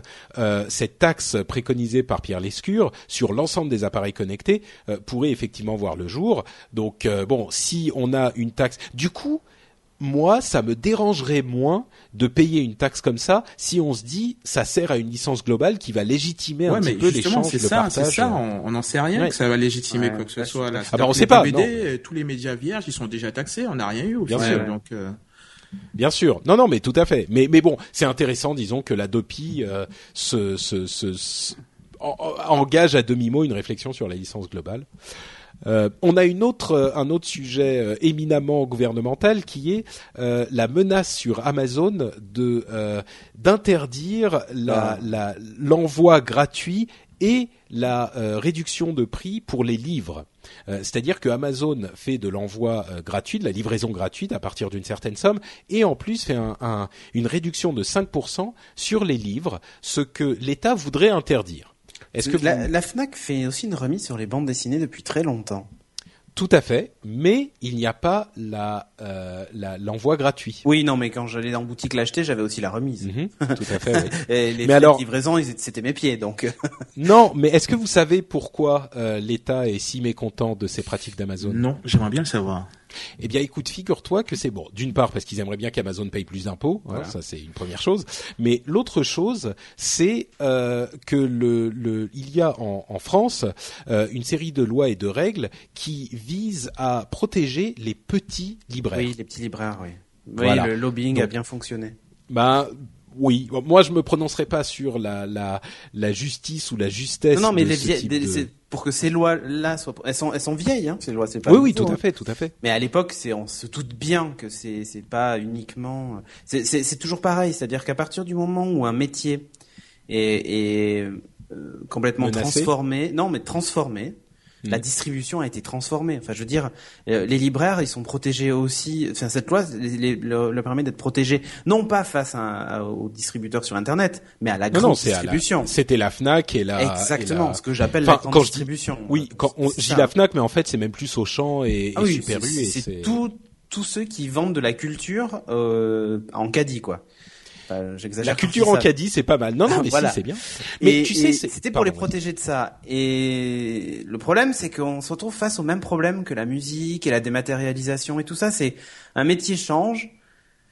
Il y a des, enfin, c'est toujours embêtant quand quand quand euh, quand une technologie euh, vient comme ça casser quelque chose et remettre à plat complètement un modèle économique. C'est toujours embêtant. Il euh, y en a plein, parce que là, on... mais le problème c'est qu'on a l'impression que dès que ça touche la culture, ça devient euh, ultra problématique et. Euh, eh ben écoute, moi je vais te dire pourquoi cette cette règle. Euh, je vais me faire un petit peu euh, l'avocat du, diable, euh, et même pas forcément l'avocat du diable parce que je pense que la la raison, comme souvent, tu sais, on analyse un petit peu en, en surface ce type de loi qui nous semble euh, agressive et exagérée et difficilement justifiable. il y a souvent une réflexion qui, en dessous de tout ça, peut se tenir. En l'occurrence, euh, l'idée c'est que euh, ce type d'enseigne, euh, on parle plus de de, de, de, de la grande distribution de Auchan et de et des grands supermarchés que de, de la Fnac, mais ce type d'enseigne fait son chiffre d'affaires sur quelques énormes succès ah ben 80 qu'ils vont hein. vendre. Voilà, mais même plus que ça. Oui, oui. ils ont, ils ont, on va dire, euh, 10% ou 5% de la sélection d'une boutique spécialisée. Donc c'est pareil pour le pour les CD, enfin pour la musique, pour les BD, pour tout. Hein. Ils ont, on va voir chez Auchan, euh, une centaine de références littéraires, une centaine de références livres, et ils vont vendre le dernier concours, le dernier féminin, le dernier machin, et c'est tout. Et euh, l'argument le, le, des libraires, qui, qui est pas forcément faux, c'est que si on ne protège pas artificiellement et par la loi les petits libraires, eh ben le résultat peut être que les petits libraires ne pouvant pas survivre face à, euh, au, prix que vont pouvoir pratiquer euh, les grands euh, les grandes enseignes, eh ben avec les petits libraires, s'ils disparaissent, avec eux va disparaître toute une partie de la littérature qui est moins vendeuse, moins mmh. commerciale, moins représentée, voire pas représentée dans ces grandes enseignes, et donc c'est pour ça qu'il faut protéger la culture et ces petites enseignes. Donc je ne sais pas si, si c'est le cas, je sais pas. En l'occurrence, Amazon a absolument toutes les références. voilà. C'est un petit peu différent aussi, mais c'était la raison. Donc. Euh... Non, mais, non mais, mais, mais, tout à fait. Hein, et ça s'applique aussi à la musique et à tout un tas de choses. Hein, mais les disquaires, tu vois, ont pas été protégés plus que ça. Hein. Non, et d'ailleurs ils ont disparu et la eh musique ben, n'a pas spécialement disparu. Et la elle a pris d'autres formes. disparu, donc. Euh... Tout à fait. Yann, et les au club aussi, hein, tu vois, ont disparu. Oui, oui, non, c'est sûr. Et c'est pas c'est pas un drame pour l'humanité, oui, c'est sûr. Et les films ont pas disparu parce que les, les vidéoclubs ont disparu. C'est c'est pas faux, c'est pas faux, c'est pas faux, c'est sûr. Euh, au, au, Canada, Yann, il y a encore des des petits libraires ou c'est que des euh, enfin à Québec euh, ou à bah, Montréal, pardon, à Montréal, toi. je viens de je viens de m'inscrire à Audible, donc voilà, ça va tout dire. Effectivement, les, les, choses évoluent et un peu comme Cédric, en fait, je, je suis un petit peu mal à l'aise avec cette cette obstination à vouloir maintenir finalement un système qui ne fonctionne plus en fait. Je comprends que, hmm. que la culture, voilà, il faut la protéger et tout, mais peut-être que la culture peut se transformer, qu'elle peut évoluer également et que ce, ce, ce service, ces références, ce service qu'on a justement chez les petits libraires, peut-être qu'il peut se transformer en un service différent sous une autre forme. Euh, plus évolués que ne peuvent pas fournir ben, les grandes surfaces. Alors après, c'est à eux de venir avec euh, d'inventer ce nouveau type de service, hmm. de, de, créer un besoin euh, nouveau. Mais, euh, mais je ne pense pas que la solution soit en, en, bloquant Amazon sur, euh, sur les livraisons gratuites. Oui, je pense que c'est juste déplacer le problème en fait. Alors effectivement, le, pour préciser hein, l'histoire des livraisons gratuites et du 5% de, de, de, de, de réduction, c'est que euh, on a droit en fait à faire 5% de réduction selon la loi au maximum. Et l'argument était que avec les 5% de réduction d'Amazon plus la livraison gratuite, on dépassait les 5%. Donc c'est ce que voudrait interdire euh, la loi, c'est de faire à la fois les 5% et la livraison gratuite. L'un ou l'autre. Bon, je pense que quoi qu'il arrive, euh, je suis pas certain que Amazon euh, souffre terriblement de cette petite euh, de cette petite modification si elle est si elle passe, hein, ce qui est même pas sûr. Et encore une fois, je pense que le gouvernement s'intéresse plus à Amazon pour les questions de d'impôts que pour les questions de. En fait, c'est un peu une menace pour leur dire écoute, si tu payes tes impôts, euh, je dis à Aurélie de se calmer. c'est possible, oui. Euh, le CSA veut réguler les boutiques d'appli mobile. Et là encore, ça me fait un petit peu peur parce que euh, on en parle souvent. Hein, Apple est très prude et a souvent et, souvent interdit certaines applications pour des motifs qui, selon certains, ne sont pas incroyablement justifiés. Ouais, un téton ou un truc comme ça. Voilà, exactement. Et, et, et, à mon sens, le fait que le CSA régule ce genre de choses est, est un peu malvenu parce que je l'ai souvent exprimé. Pour moi, Apple a une boutique en ligne parmi d'autres, un système euh, de, de, de de boutiques en ligne parmi d'autres. On a Android, Windows, d'autres Mhm. d'autres systèmes qui existent. Et à partir du moment où il n'y a pas de monopole, on on n'interdit pas, par exemple, à, à, à Auchan, pour les rappeler eux, ou à n'importe quelle petite boutique euh, de, de, de, livres ou de CD ou de n'importe quoi, de, de, refuser un produit. Si c'est un produit qu'ils ne veulent pas, ils vont dire bon bah écoutez, je suis désolé, celui-là il me plaît pas, je vais pas le l'avoir dans mon magasin. Là, je le référence bon. pas quoi. Voilà, je le référence pas, c'est le, le, le la j'y crois la, pas, la ça discrétion va pas de tout le monde. Enfin, voilà, t'as le droit. Oui. Ou même euh, si tu trouves que c'est de mauvais goût ou tu, tu ou si t'es pas d'accord sur le prix aussi de qu'il te fait. Euh, voilà. Ou par exemple, il y a plein de motifs. Non, mais je veux dire pour les questions de morale, ça peut être pour Bien des sûr. questions de morale. Tu peux dire, alors bon, il y a certains cas particuliers, mais si tu dis bon, là c'est un truc qui me semble un petit peu un petit peu trop posé, moi je veux pas avoir euh, ce produit dans mon magasin, tu as le droit. Donc le, le, le, la déclaration du CSA qui disait bon, on veut aller voir ce qu'ils font avec les raisons pour lesquelles ils refusent les trucs, euh, moi ça nous ça nous paraît euh, euh, pas bien catholique pour pour être drôle dans Abus de la formulation. Euh, bon, moi ça m'inquiète un tout petit peu. Je suis pas certain que le CSA ait vraiment euh, quelque chose à voir Ouais, avec les décisions. pour justifier quand on leur donne de C'est l'argent. quoi. possible. Ouais. Voilà. Euh, autre changement, là pour le cas plutôt positif à mon avis, je pense, hein, mais vous, on va voir si vous allez me contredire. Il y a, est-ce que vous, vous saviez que euh, l'IP tracking, l'IP tracking, euh, peut avoir une influence sur les prix que vous voyez Oui. sur notamment les, les. Alors tu connais Cédric, peut-être que tu peux nous l'évoquer. Ouais, sur les sites de voyage et ce genre de choses. C'est ça. C'est-à-dire que Ouais, c'est-à-dire que tu vas sur un site web, on t'affiche un prix, genre, je sais pas moi, un voyage euh, en avion Bordeaux-Paris euh, à euh, 44 euros. Et euh, tu t'en vas, tu vas comparer, euh, tu vas voir le prix sur euh, le site concurrent. Alors il y a plusieurs méthodes. Hein. Euh, tu vas voir, tu trouves un prix concurrent chez un concurrent qui est un peu moins cher. Tu retournes sur le site et là, boum, le prix s'est aligné, par exemple.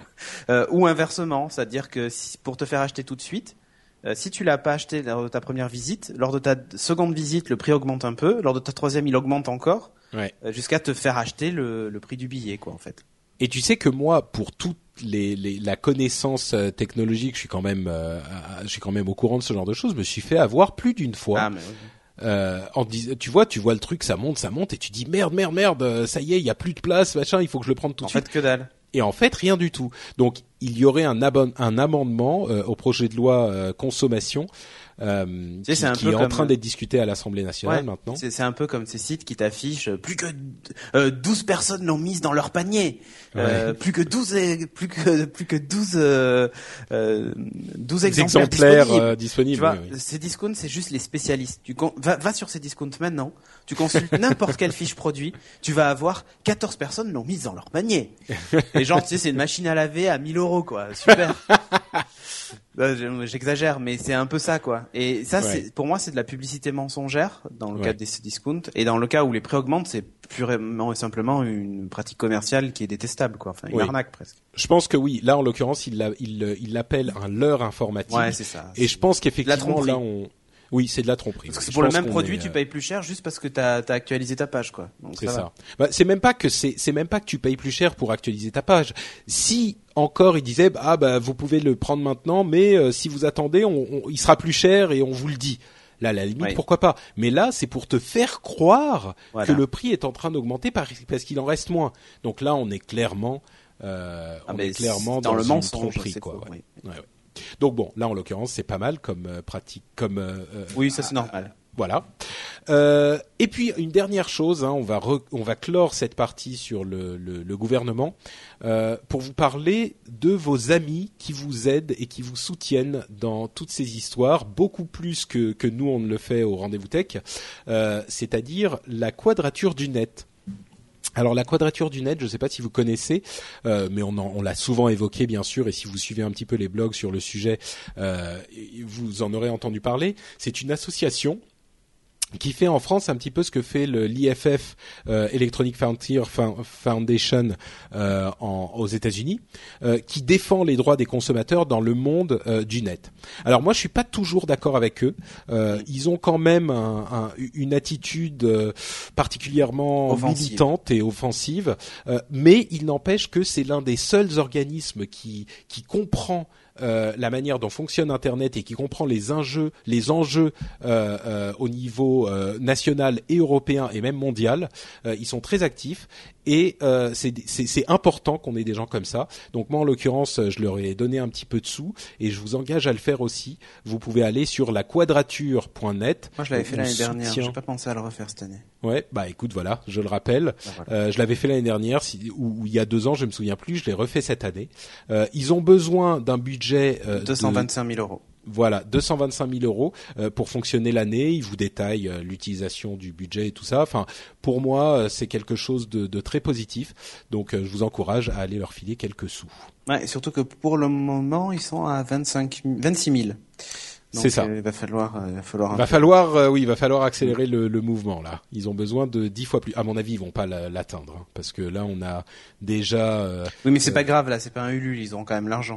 Non, c'est sûr, c'est sûr, mais je veux dire, ils vont pas l'atteindre en sens que ça fait déjà plusieurs jours, euh, même deux semaines que qu'ils ont commencé, et ils ont seulement 26 000, c'est pas énorme, quoi. Ouais.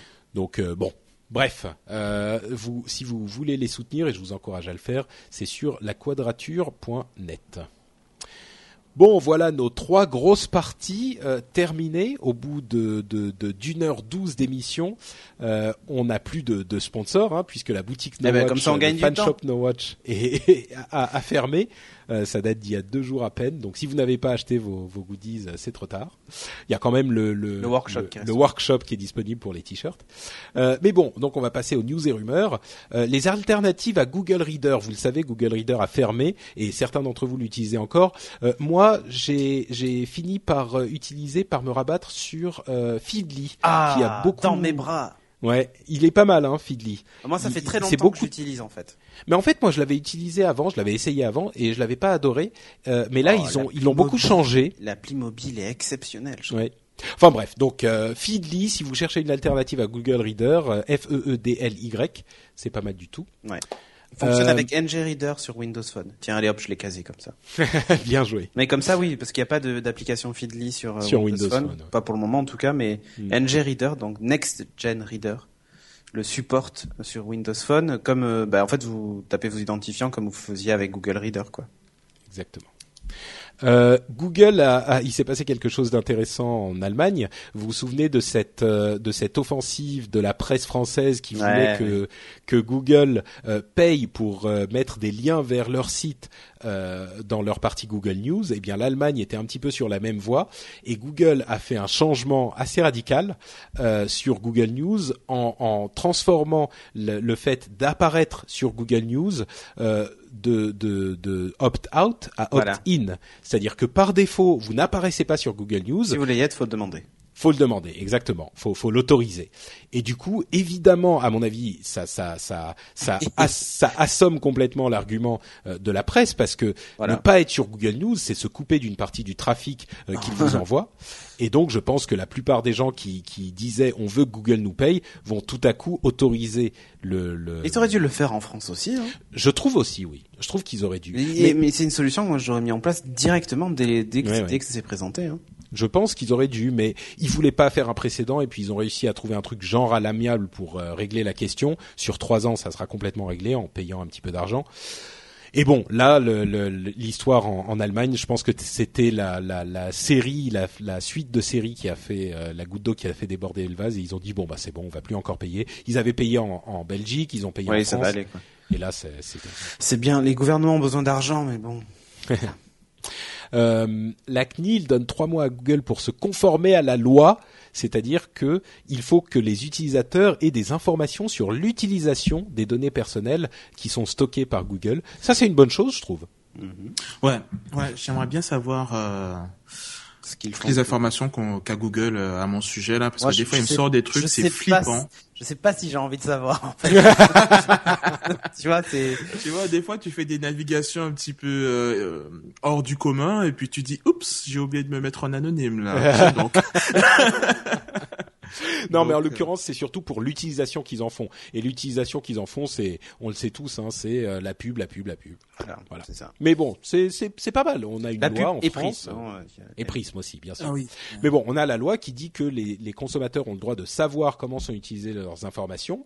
Euh, je pense que c'est une bonne chose que cette loi soit respectée.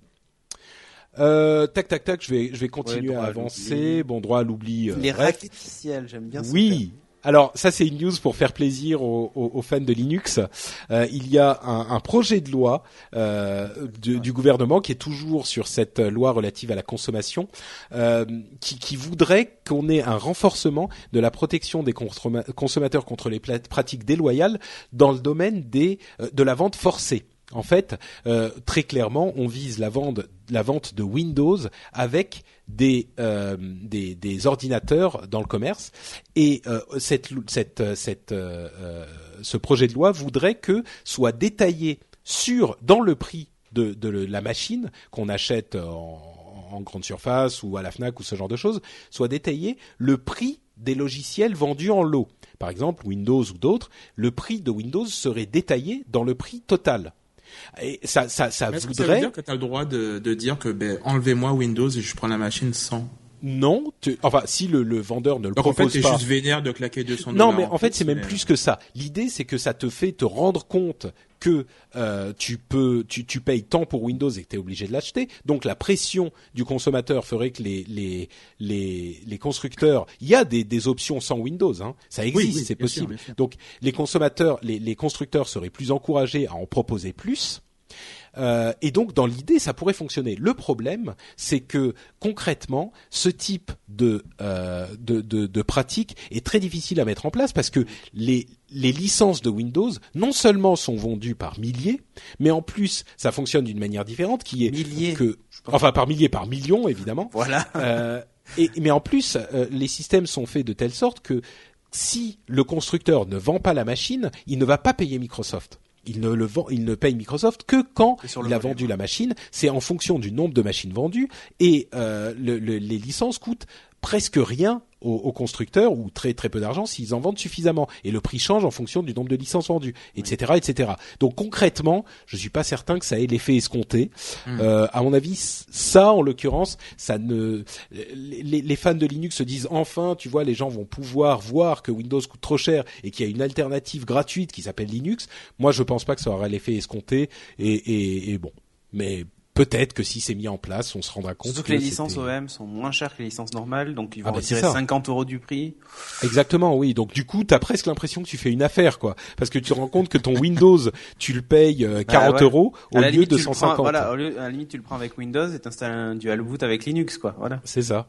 Mais Si euh, tu- mais mais c'est ça, c'est que bon, enfin. Ou tu vires ça, Linux, ça mais n'aura t'as moins ta licence que t'as pas payé cher, quoi. tout- ouais. Ça n'aura pas du tout l'effet escompté. je Ouais, je crois aussi. Euh, Google Mine, euh, une sorte de librairie des choses qu'on a. Google est en train de travailler sur euh, un Alors truc là, pour, euh, Google va savoir plein de trucs sur toi. ouais, c'est ça qui est marrant. Mais tu peux garder des traces et savoir où sont les trucs que tu as, genre ta collection de BD, tes Ouais, CD, comme ça, tes ils vont, DVD, et comme tout ça, ça. ils vont dire, voulez-vous compléter votre collection de, de Playboy avec, tu vois, Yann, Non, après, bon. il va, il va être embêté quand il va voir ce. Mais tu sais, c'est c'est pas plus mal. En- en- comme on le disait euh, la dernière fois, Google, la mission de Google, c'est d'organiser l'information du monde. Et, et le monde Ouais, physique pas euh, fait partie de de ce ma monde, quoi. chambre. oui, pas forcément. Bon, le truc qui est bon, bref, Google Mine, on verra le projet Oui, se ça, ça peut être rigolo, mais le seul truc, c'est qu'on sait très bien que ça va encore être réutilisé. Et si par exemple, t'as, je sais pas moi, t'as une collection de jeux vidéo, il va te proposer euh, le nouvel opus quand il sera sorti. Enfin, Bah pourquoi pas, c'est pas. ouais, pourquoi pas, mais est-ce que j'ai envie de... Enfin, c'est pas comme ça que c'est présenté. C'est présenté comme un truc pour Mm. organiser des choses chez toi. Ça m'embête qu'après on me propose de la publicité en fonction de. Si on Bah, me dit c'est un moteur, c'est un moteur de recommandation en fonction des choses que tu as chez toi, je suis pas trompé sur le produit, tu vois. C'est juste la façon dont c'est présenté. Ça Oui, qui bah on sait pas comment, on sait pas s'ils vont effectivement donner des recommandations. On n'est pas. Attendons d'en voir plus. Mais Ouais, attends, Patrick, entre nous, si le produit est gratuit, non, j'en ai marre de cette phrase.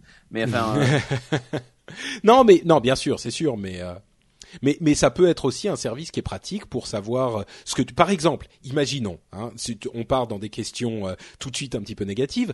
Imaginons, euh, tu es sur Google Plus en, réseau avec tous tes potes et tu tu veux lire une BD ou tu veux tu vois tu veux avoir un truc que tu n'as pas. Tu fais une recherche. Si tes potes de premier niveau ont donné accès à Google Mine, tu peux savoir qui l'a déjà et tu peux lui demander de te le prêter, par exemple.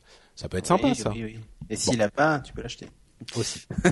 euh, Google préparait une montre et une console. Alors on a aussi entendu que Apple préparerait une montre. Il y a Et une une euh, console.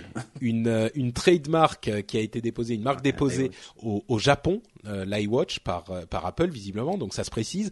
Google préparerait aussi une montre euh, et une console.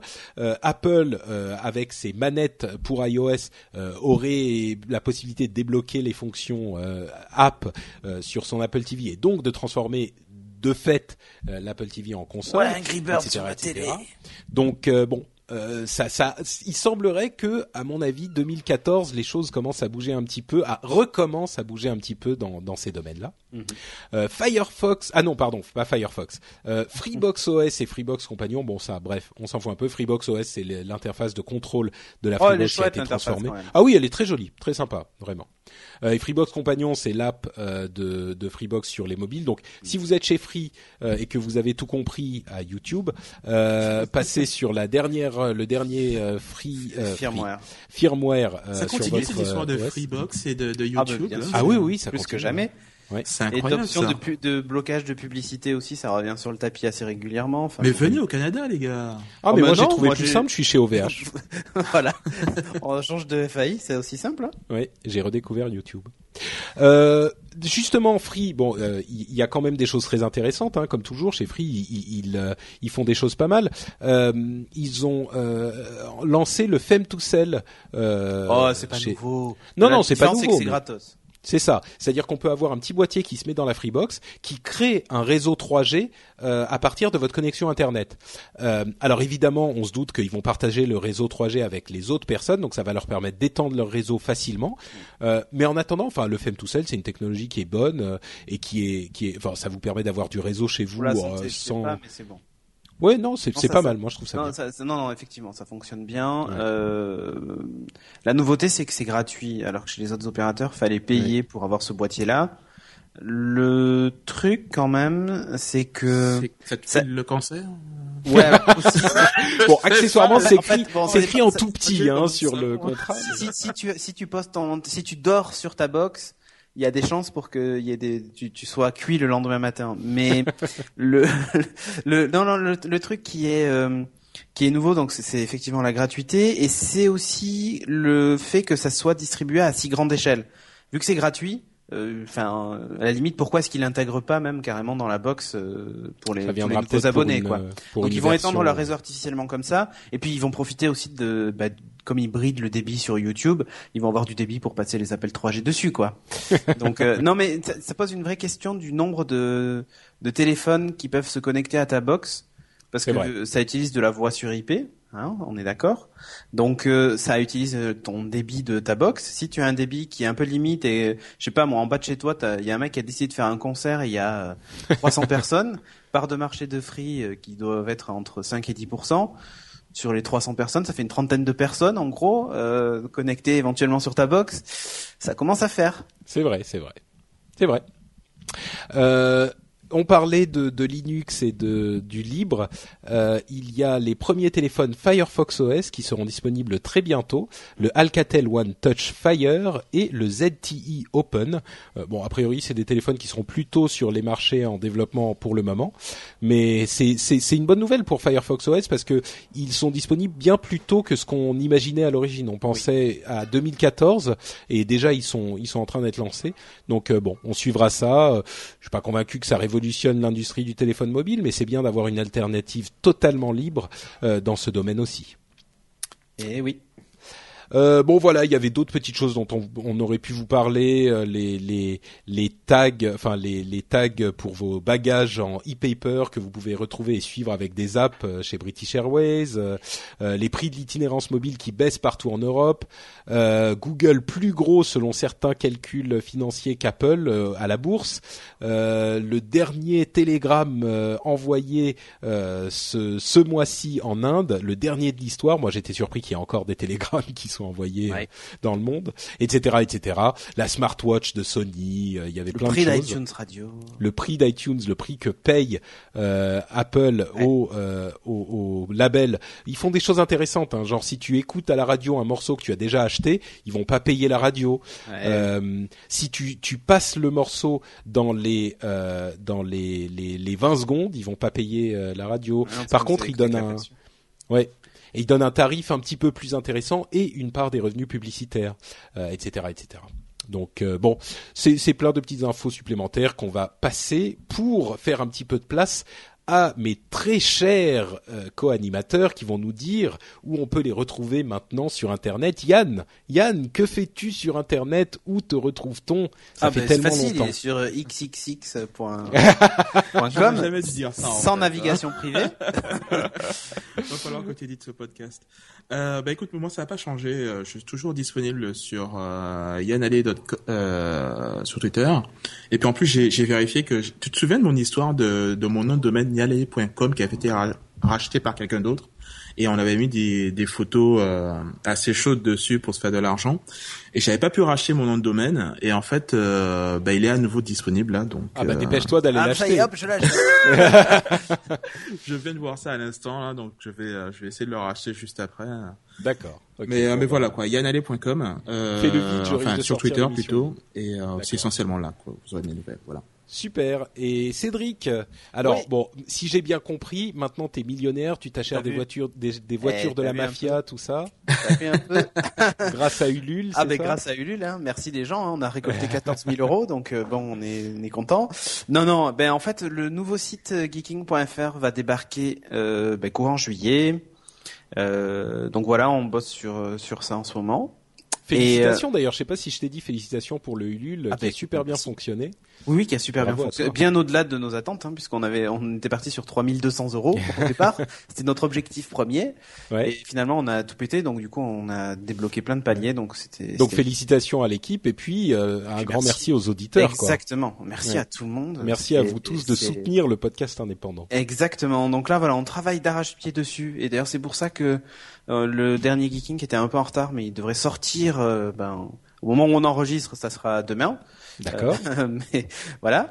Euh, donc donc il arrive. On est un petit peu en retard à cause de ça. On a dû créer une association parce que on faudra faire une émission spéciale sur le crowdfunding parce que c'est une expérience euh, t'as l'impression qu'il suffit juste de demander de l'argent, mais derrière il y a beaucoup de choses. C'est très ah compliqué. Ah, mais oui, tout à fait. Moi, je suis partant. Euh, un moment dans l'été. Euh, l'expérience. Hein, ouais. donc, ça serait intéressant. Ouais. Donc voilà. Donc on a dû créer une association, ouvrir des comptes en banque et machin et tout ça, et expliquer un peu d'où venait l'argent. Euh, PayPal nous a bloqué notre compte, pensant qu'on blanchissait de l'argent. Enfin, eu toute une histoire. C'était très intéressant. Et, euh, et, donc voilà, donc geeking.fr et sinon à Cédric Bonnet sur Twitter, euh, voilà. D'accord. Ok, super, merci Cédric. Euh, pour pour ma part, c'est toujours euh, Note Patrick sur Twitter. Et comme je le disais tout à l'heure... French Spin. French Spin, exactement. Euh, la, la, maison, en fait, qui a vu naître le rendez-vous tech et Upload, hein, à l'époque aussi, euh, c'était frenchspin.com. Euh, donc frenchspin.com. Euh, J'ai ressuscité le site avec un, un, un nouveau design. C'est un site très très simple, très mignon. Et en tout cas, il y a les... les c'est la nouvelle maison de mes émissions. donc vous y retrouvez trouverez le rendez-vous tech. Et si vous voulez venir commenter euh, l'émission, nous dire euh, ce qu'on a dit d'intelligent ou de stupide, vous pouvez le faire sur ce site-là, sur frenchspin.com euh, et, et, donc vous pourrez aussi avoir les liens vers les, les, les, réseaux sociaux, enfin les miens, les flux RSS, tout ça qui ne change pas, hein, mais tout ça, tout ça, et aussi oh la nouvelle émission je viens de taper frenchspin.com slash fr parce qu'en fait c'était mon favori et je tombe sur l'ancien Frenchspin. Ah bah oui, non mais il, il, y a toujours les archives. Si vous voulez aller voir le tout premier euh, rendez-vous tech, vous pouvez, vous pouvez. Il y a les archives, elles sont toujours disponibles. mais vous avez répété en fait hein, les le, comme ça. le dernier article de Frenchspin, c'était le site No Watch est arrivé. Bah oui, bah oui, oui. Non, mais là, il est, il est, il est figé dans le temps. Il est toujours disponible. Le site, il y a tous les articles, les commentaires, tout ça. Euh, C'était à l'époque du rendez-vous tech 55. On est au 114 maintenant. Voilà. oui. Et si vous remontez suffisamment, suffisamment loin, vous verrez le, euh, le, le tout premier logo du rendez-vous tech qui était ignoble, mais ignoble, vous avez pas idée. Oh. Euh, et donc ça c'est frenchspin.com slash fr, mais euh, ça c'est l'ancien site. Le nouveau c'est juste euh, frenchspin.com tout simplement. Et comme je le disais, il y a aussi un nouvel, une un nouveau podcast, une nouvelle émission que j'ai lancé il y a une semaine environ, avec euh, euh, pour le, le- les premiers numéros euh, Will de Will Co et Jérôme Kainborg, mon compère d'Upload et d'autres émissions. Et c'est une émission qui s'appelle Positron, qui est vraiment mon, mon, petit mon petit bébé que j'aime bien. C'est mon ma petite dernière émission. En fait, l'idée c'est que on va vous recommander des produits culturels euh, qu'on aime bien parce que on se dit que il y a tellement de choses formidables qui se font euh, aujourd'hui dans le monde qu'on n'a pas le droit de s'embêter. Euh, et, en l'occurrence, il y a des BD, des séries, des séries, des films, de, la musique même, des choses que vous connaîtrez pas forcément et que vous, vous pourrez découvrir comme ça ou dont vous pourrez vous rappeler si vous les avez un petit peu oubliés. C'est une émission assez courte. Le premier fait 35 minutes, les suivants font à peu près 25 minutes. Donc euh, c'est très dynamique, euh, très punchy. Il y a un épisode toutes les deux semaines euh, et puis il y aura peut-être des petits épisodes entre, des positrons express que je ferai quand je voudrais parler d'un film plus spécifiquement. Mais je vous donne pas plus de détails. Je vous encourage à aller euh, écouter Positron. Il est bien sûr sur iTunes partout. Vous pouvez faire la recherche Positron, ça vous amènera là-bas.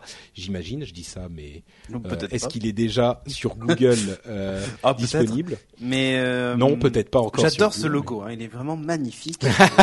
je suis fan de- du logo du. Bah, C'est Jérôme, je suppose? C'est, c'est Jérôme, bien sûr, Ouais, oui, sur magnifique. sur une idée originale de Cédric Bonnet. Ouais, il est beau. Mais mais vous vous je ferai un petit article sur le logo. Vous verrez là aussi le premier logo que j'ai fait. Il était tellement beau. oh, il se rapproche. hein, il y a des éléments communs quand même. ouais, dire. c'est clair, c'est clair, carrément. Oui oui, tout à fait. Euh, donc vous verrez ça. Hein, c'est c'est c'est c'est c'est vraiment vraiment sympa. Positron sur FrenchSpin.com. Je vous encourage à aller à aller l'écouter. C'est une émission dont je suis euh, très très fier. J'espère qu'elle vous plaira C'est aussi. chouette.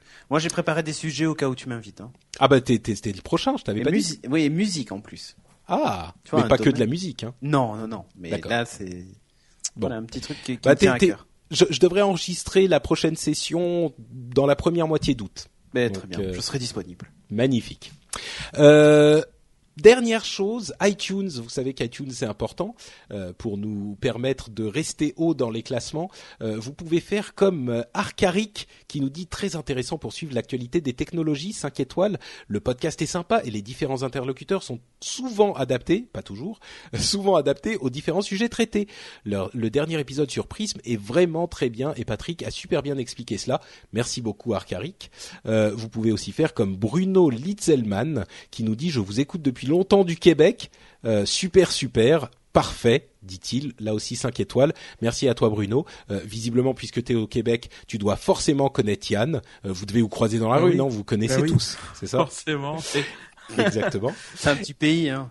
Euh, voilà. Ah oui. Et, et, et comme euh, comme je le fais dans euh, Positron, je vous encourage là pour le coup, je fais de la vraie cross promotion. Je vous encourage à aussi aller laisser des notes euh, sur Ah, les, sur Positron, euh, des notes euh, bon positives si vous pouvez, si vous aimez Bah, l'émission. c'est Bah, elle a été. obligé. Bah oui, c'est ça, c'est Positron. Pouh. C'est le bruit du Positron. Bah oui. Euh, mais, mais franchement, elle a été hy- hyper bien reçue l'émission et puis on est monté dans les classements d'iTunes qui, je sais, ne veulent rien dire parce que ça change tout le temps. Ah, mais j'adore Mais, euh, moi ça. mais En fait, non mais tous les podcasteurs, mais ça ça m'a- ça m'a fait rire que tu fasses la remarque parce que Bah tous les oui. podcasteurs qui se lancent disent Tu- tu oh, les premiers toujours, du classement iTunes. Bah oui, oui, Et c'est normal en fait puisque au début t'avais zéro et donc Et- si t'as tu 1000 montes abonnés, à- t'as ouais, fait exactement. plus euh, l'infini en, en abonnés et donc forcément tu es. tu Mais oui, mais oui. Mais quand Non, mais même, ça fait plaisir quand même. Oui, Non, et en plus, sûr. Et en plus, je suis le premier à me à, à, à rire de, de cette de cette mode, bien sûr, bien sûr. Mais tu vois, je, je suis je suis co- comme je le disais dans la première émission, j'étais tout tout nerveux. euh, C'était la première fois que je faisais un, enfin depuis longtemps, j'avais pas fait un nouvel un nouvel euh, pas un Ah oui. nouveau podcast. Donc La bref. création, ça. Voilà. Bref, bref, bref, euh, on arrive à la fin de cette émission. J'espère qu'elle vous aura plu. Euh, on, va se quitter euh, tout de suite et on se donne de toute façon rendez-vous. J'imagine, hein, à moins qu'il se passe quelque chose. Ah non, je dis ça, mais le, le prochain, si c'est encore mi-juillet, ça devrait aller. C'est celui le suivant où je serai euh, à peine sorti de mon mariage, donc euh, là je là. suis pas certain d'avoir le temps de faire un, un épisode. Mais euh, le mariage aussi. je, je pourrais annuler le mariage entre euh, Ou le faire en le- direct, tu sais. Ça Ouais, entre le le- l'épisode important du rendez-vous tech et l'annulation du mariage, je suis quand même un podcasteur dédié à mon art. Hein, donc, Attends, euh, et, et- et- voilà. et- et tu mon auras quand même des podcasteurs. Non mais tu auras des podcasteurs à ton mariage, donc Je tu, tu peux arriver à enregistrer un truc en loose day, tu vois. ah oui Je oui discrètement. pardonnerait jamais un truc. Tente même pas. Elle, elle, elle rigole là, mais je suis pas sûr qu'elle rit vraiment. Hein. elle, me dit, elle me dit, je t'ignore. D'accord. Bon, ok. Bref, euh, on vous fait à tous de grosses bises et on vous donne rendez-vous donc dans 15 jours pour un nouvel épisode. Ciao à tous. Ciao.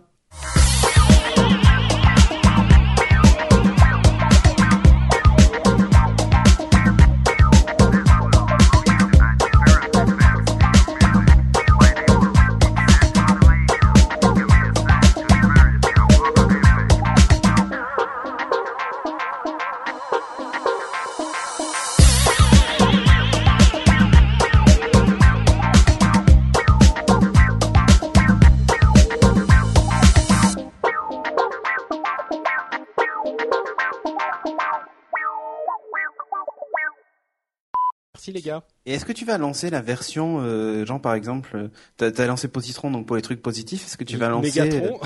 Non, est-ce que tu vas lancer Suppositron pour les trucs qui te font chier?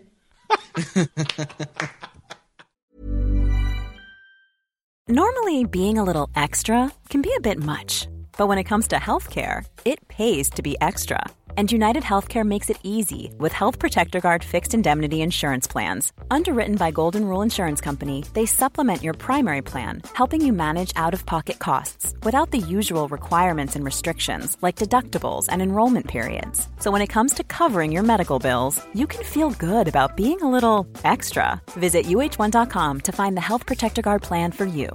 When you make decisions for your company, you look for the no brainers. And if you have a lot of mailing to do, stamps.com is the ultimate no brainer. It streamlines your processes to make your business more efficient, which makes you less busy. Mail checks, invoices, legal documents, and everything you need to keep your business running with stamps.com. Seamlessly connect with every major marketplace and shopping cart. Schedule package pickups and see your cheapest and fastest shipping options from different carriers with rates up to 89% off USPS and UPS rates. And with the stamps.com mobile app, you can take care of mailing and shipping wherever you are. Make the same no-brainer decision as over 1 million other businesses with stamps.com. Sign up with code program for a 4-week trial plus free postage and a free digital scale. No long-term commitments or contracts. That's stamps.com. Code program.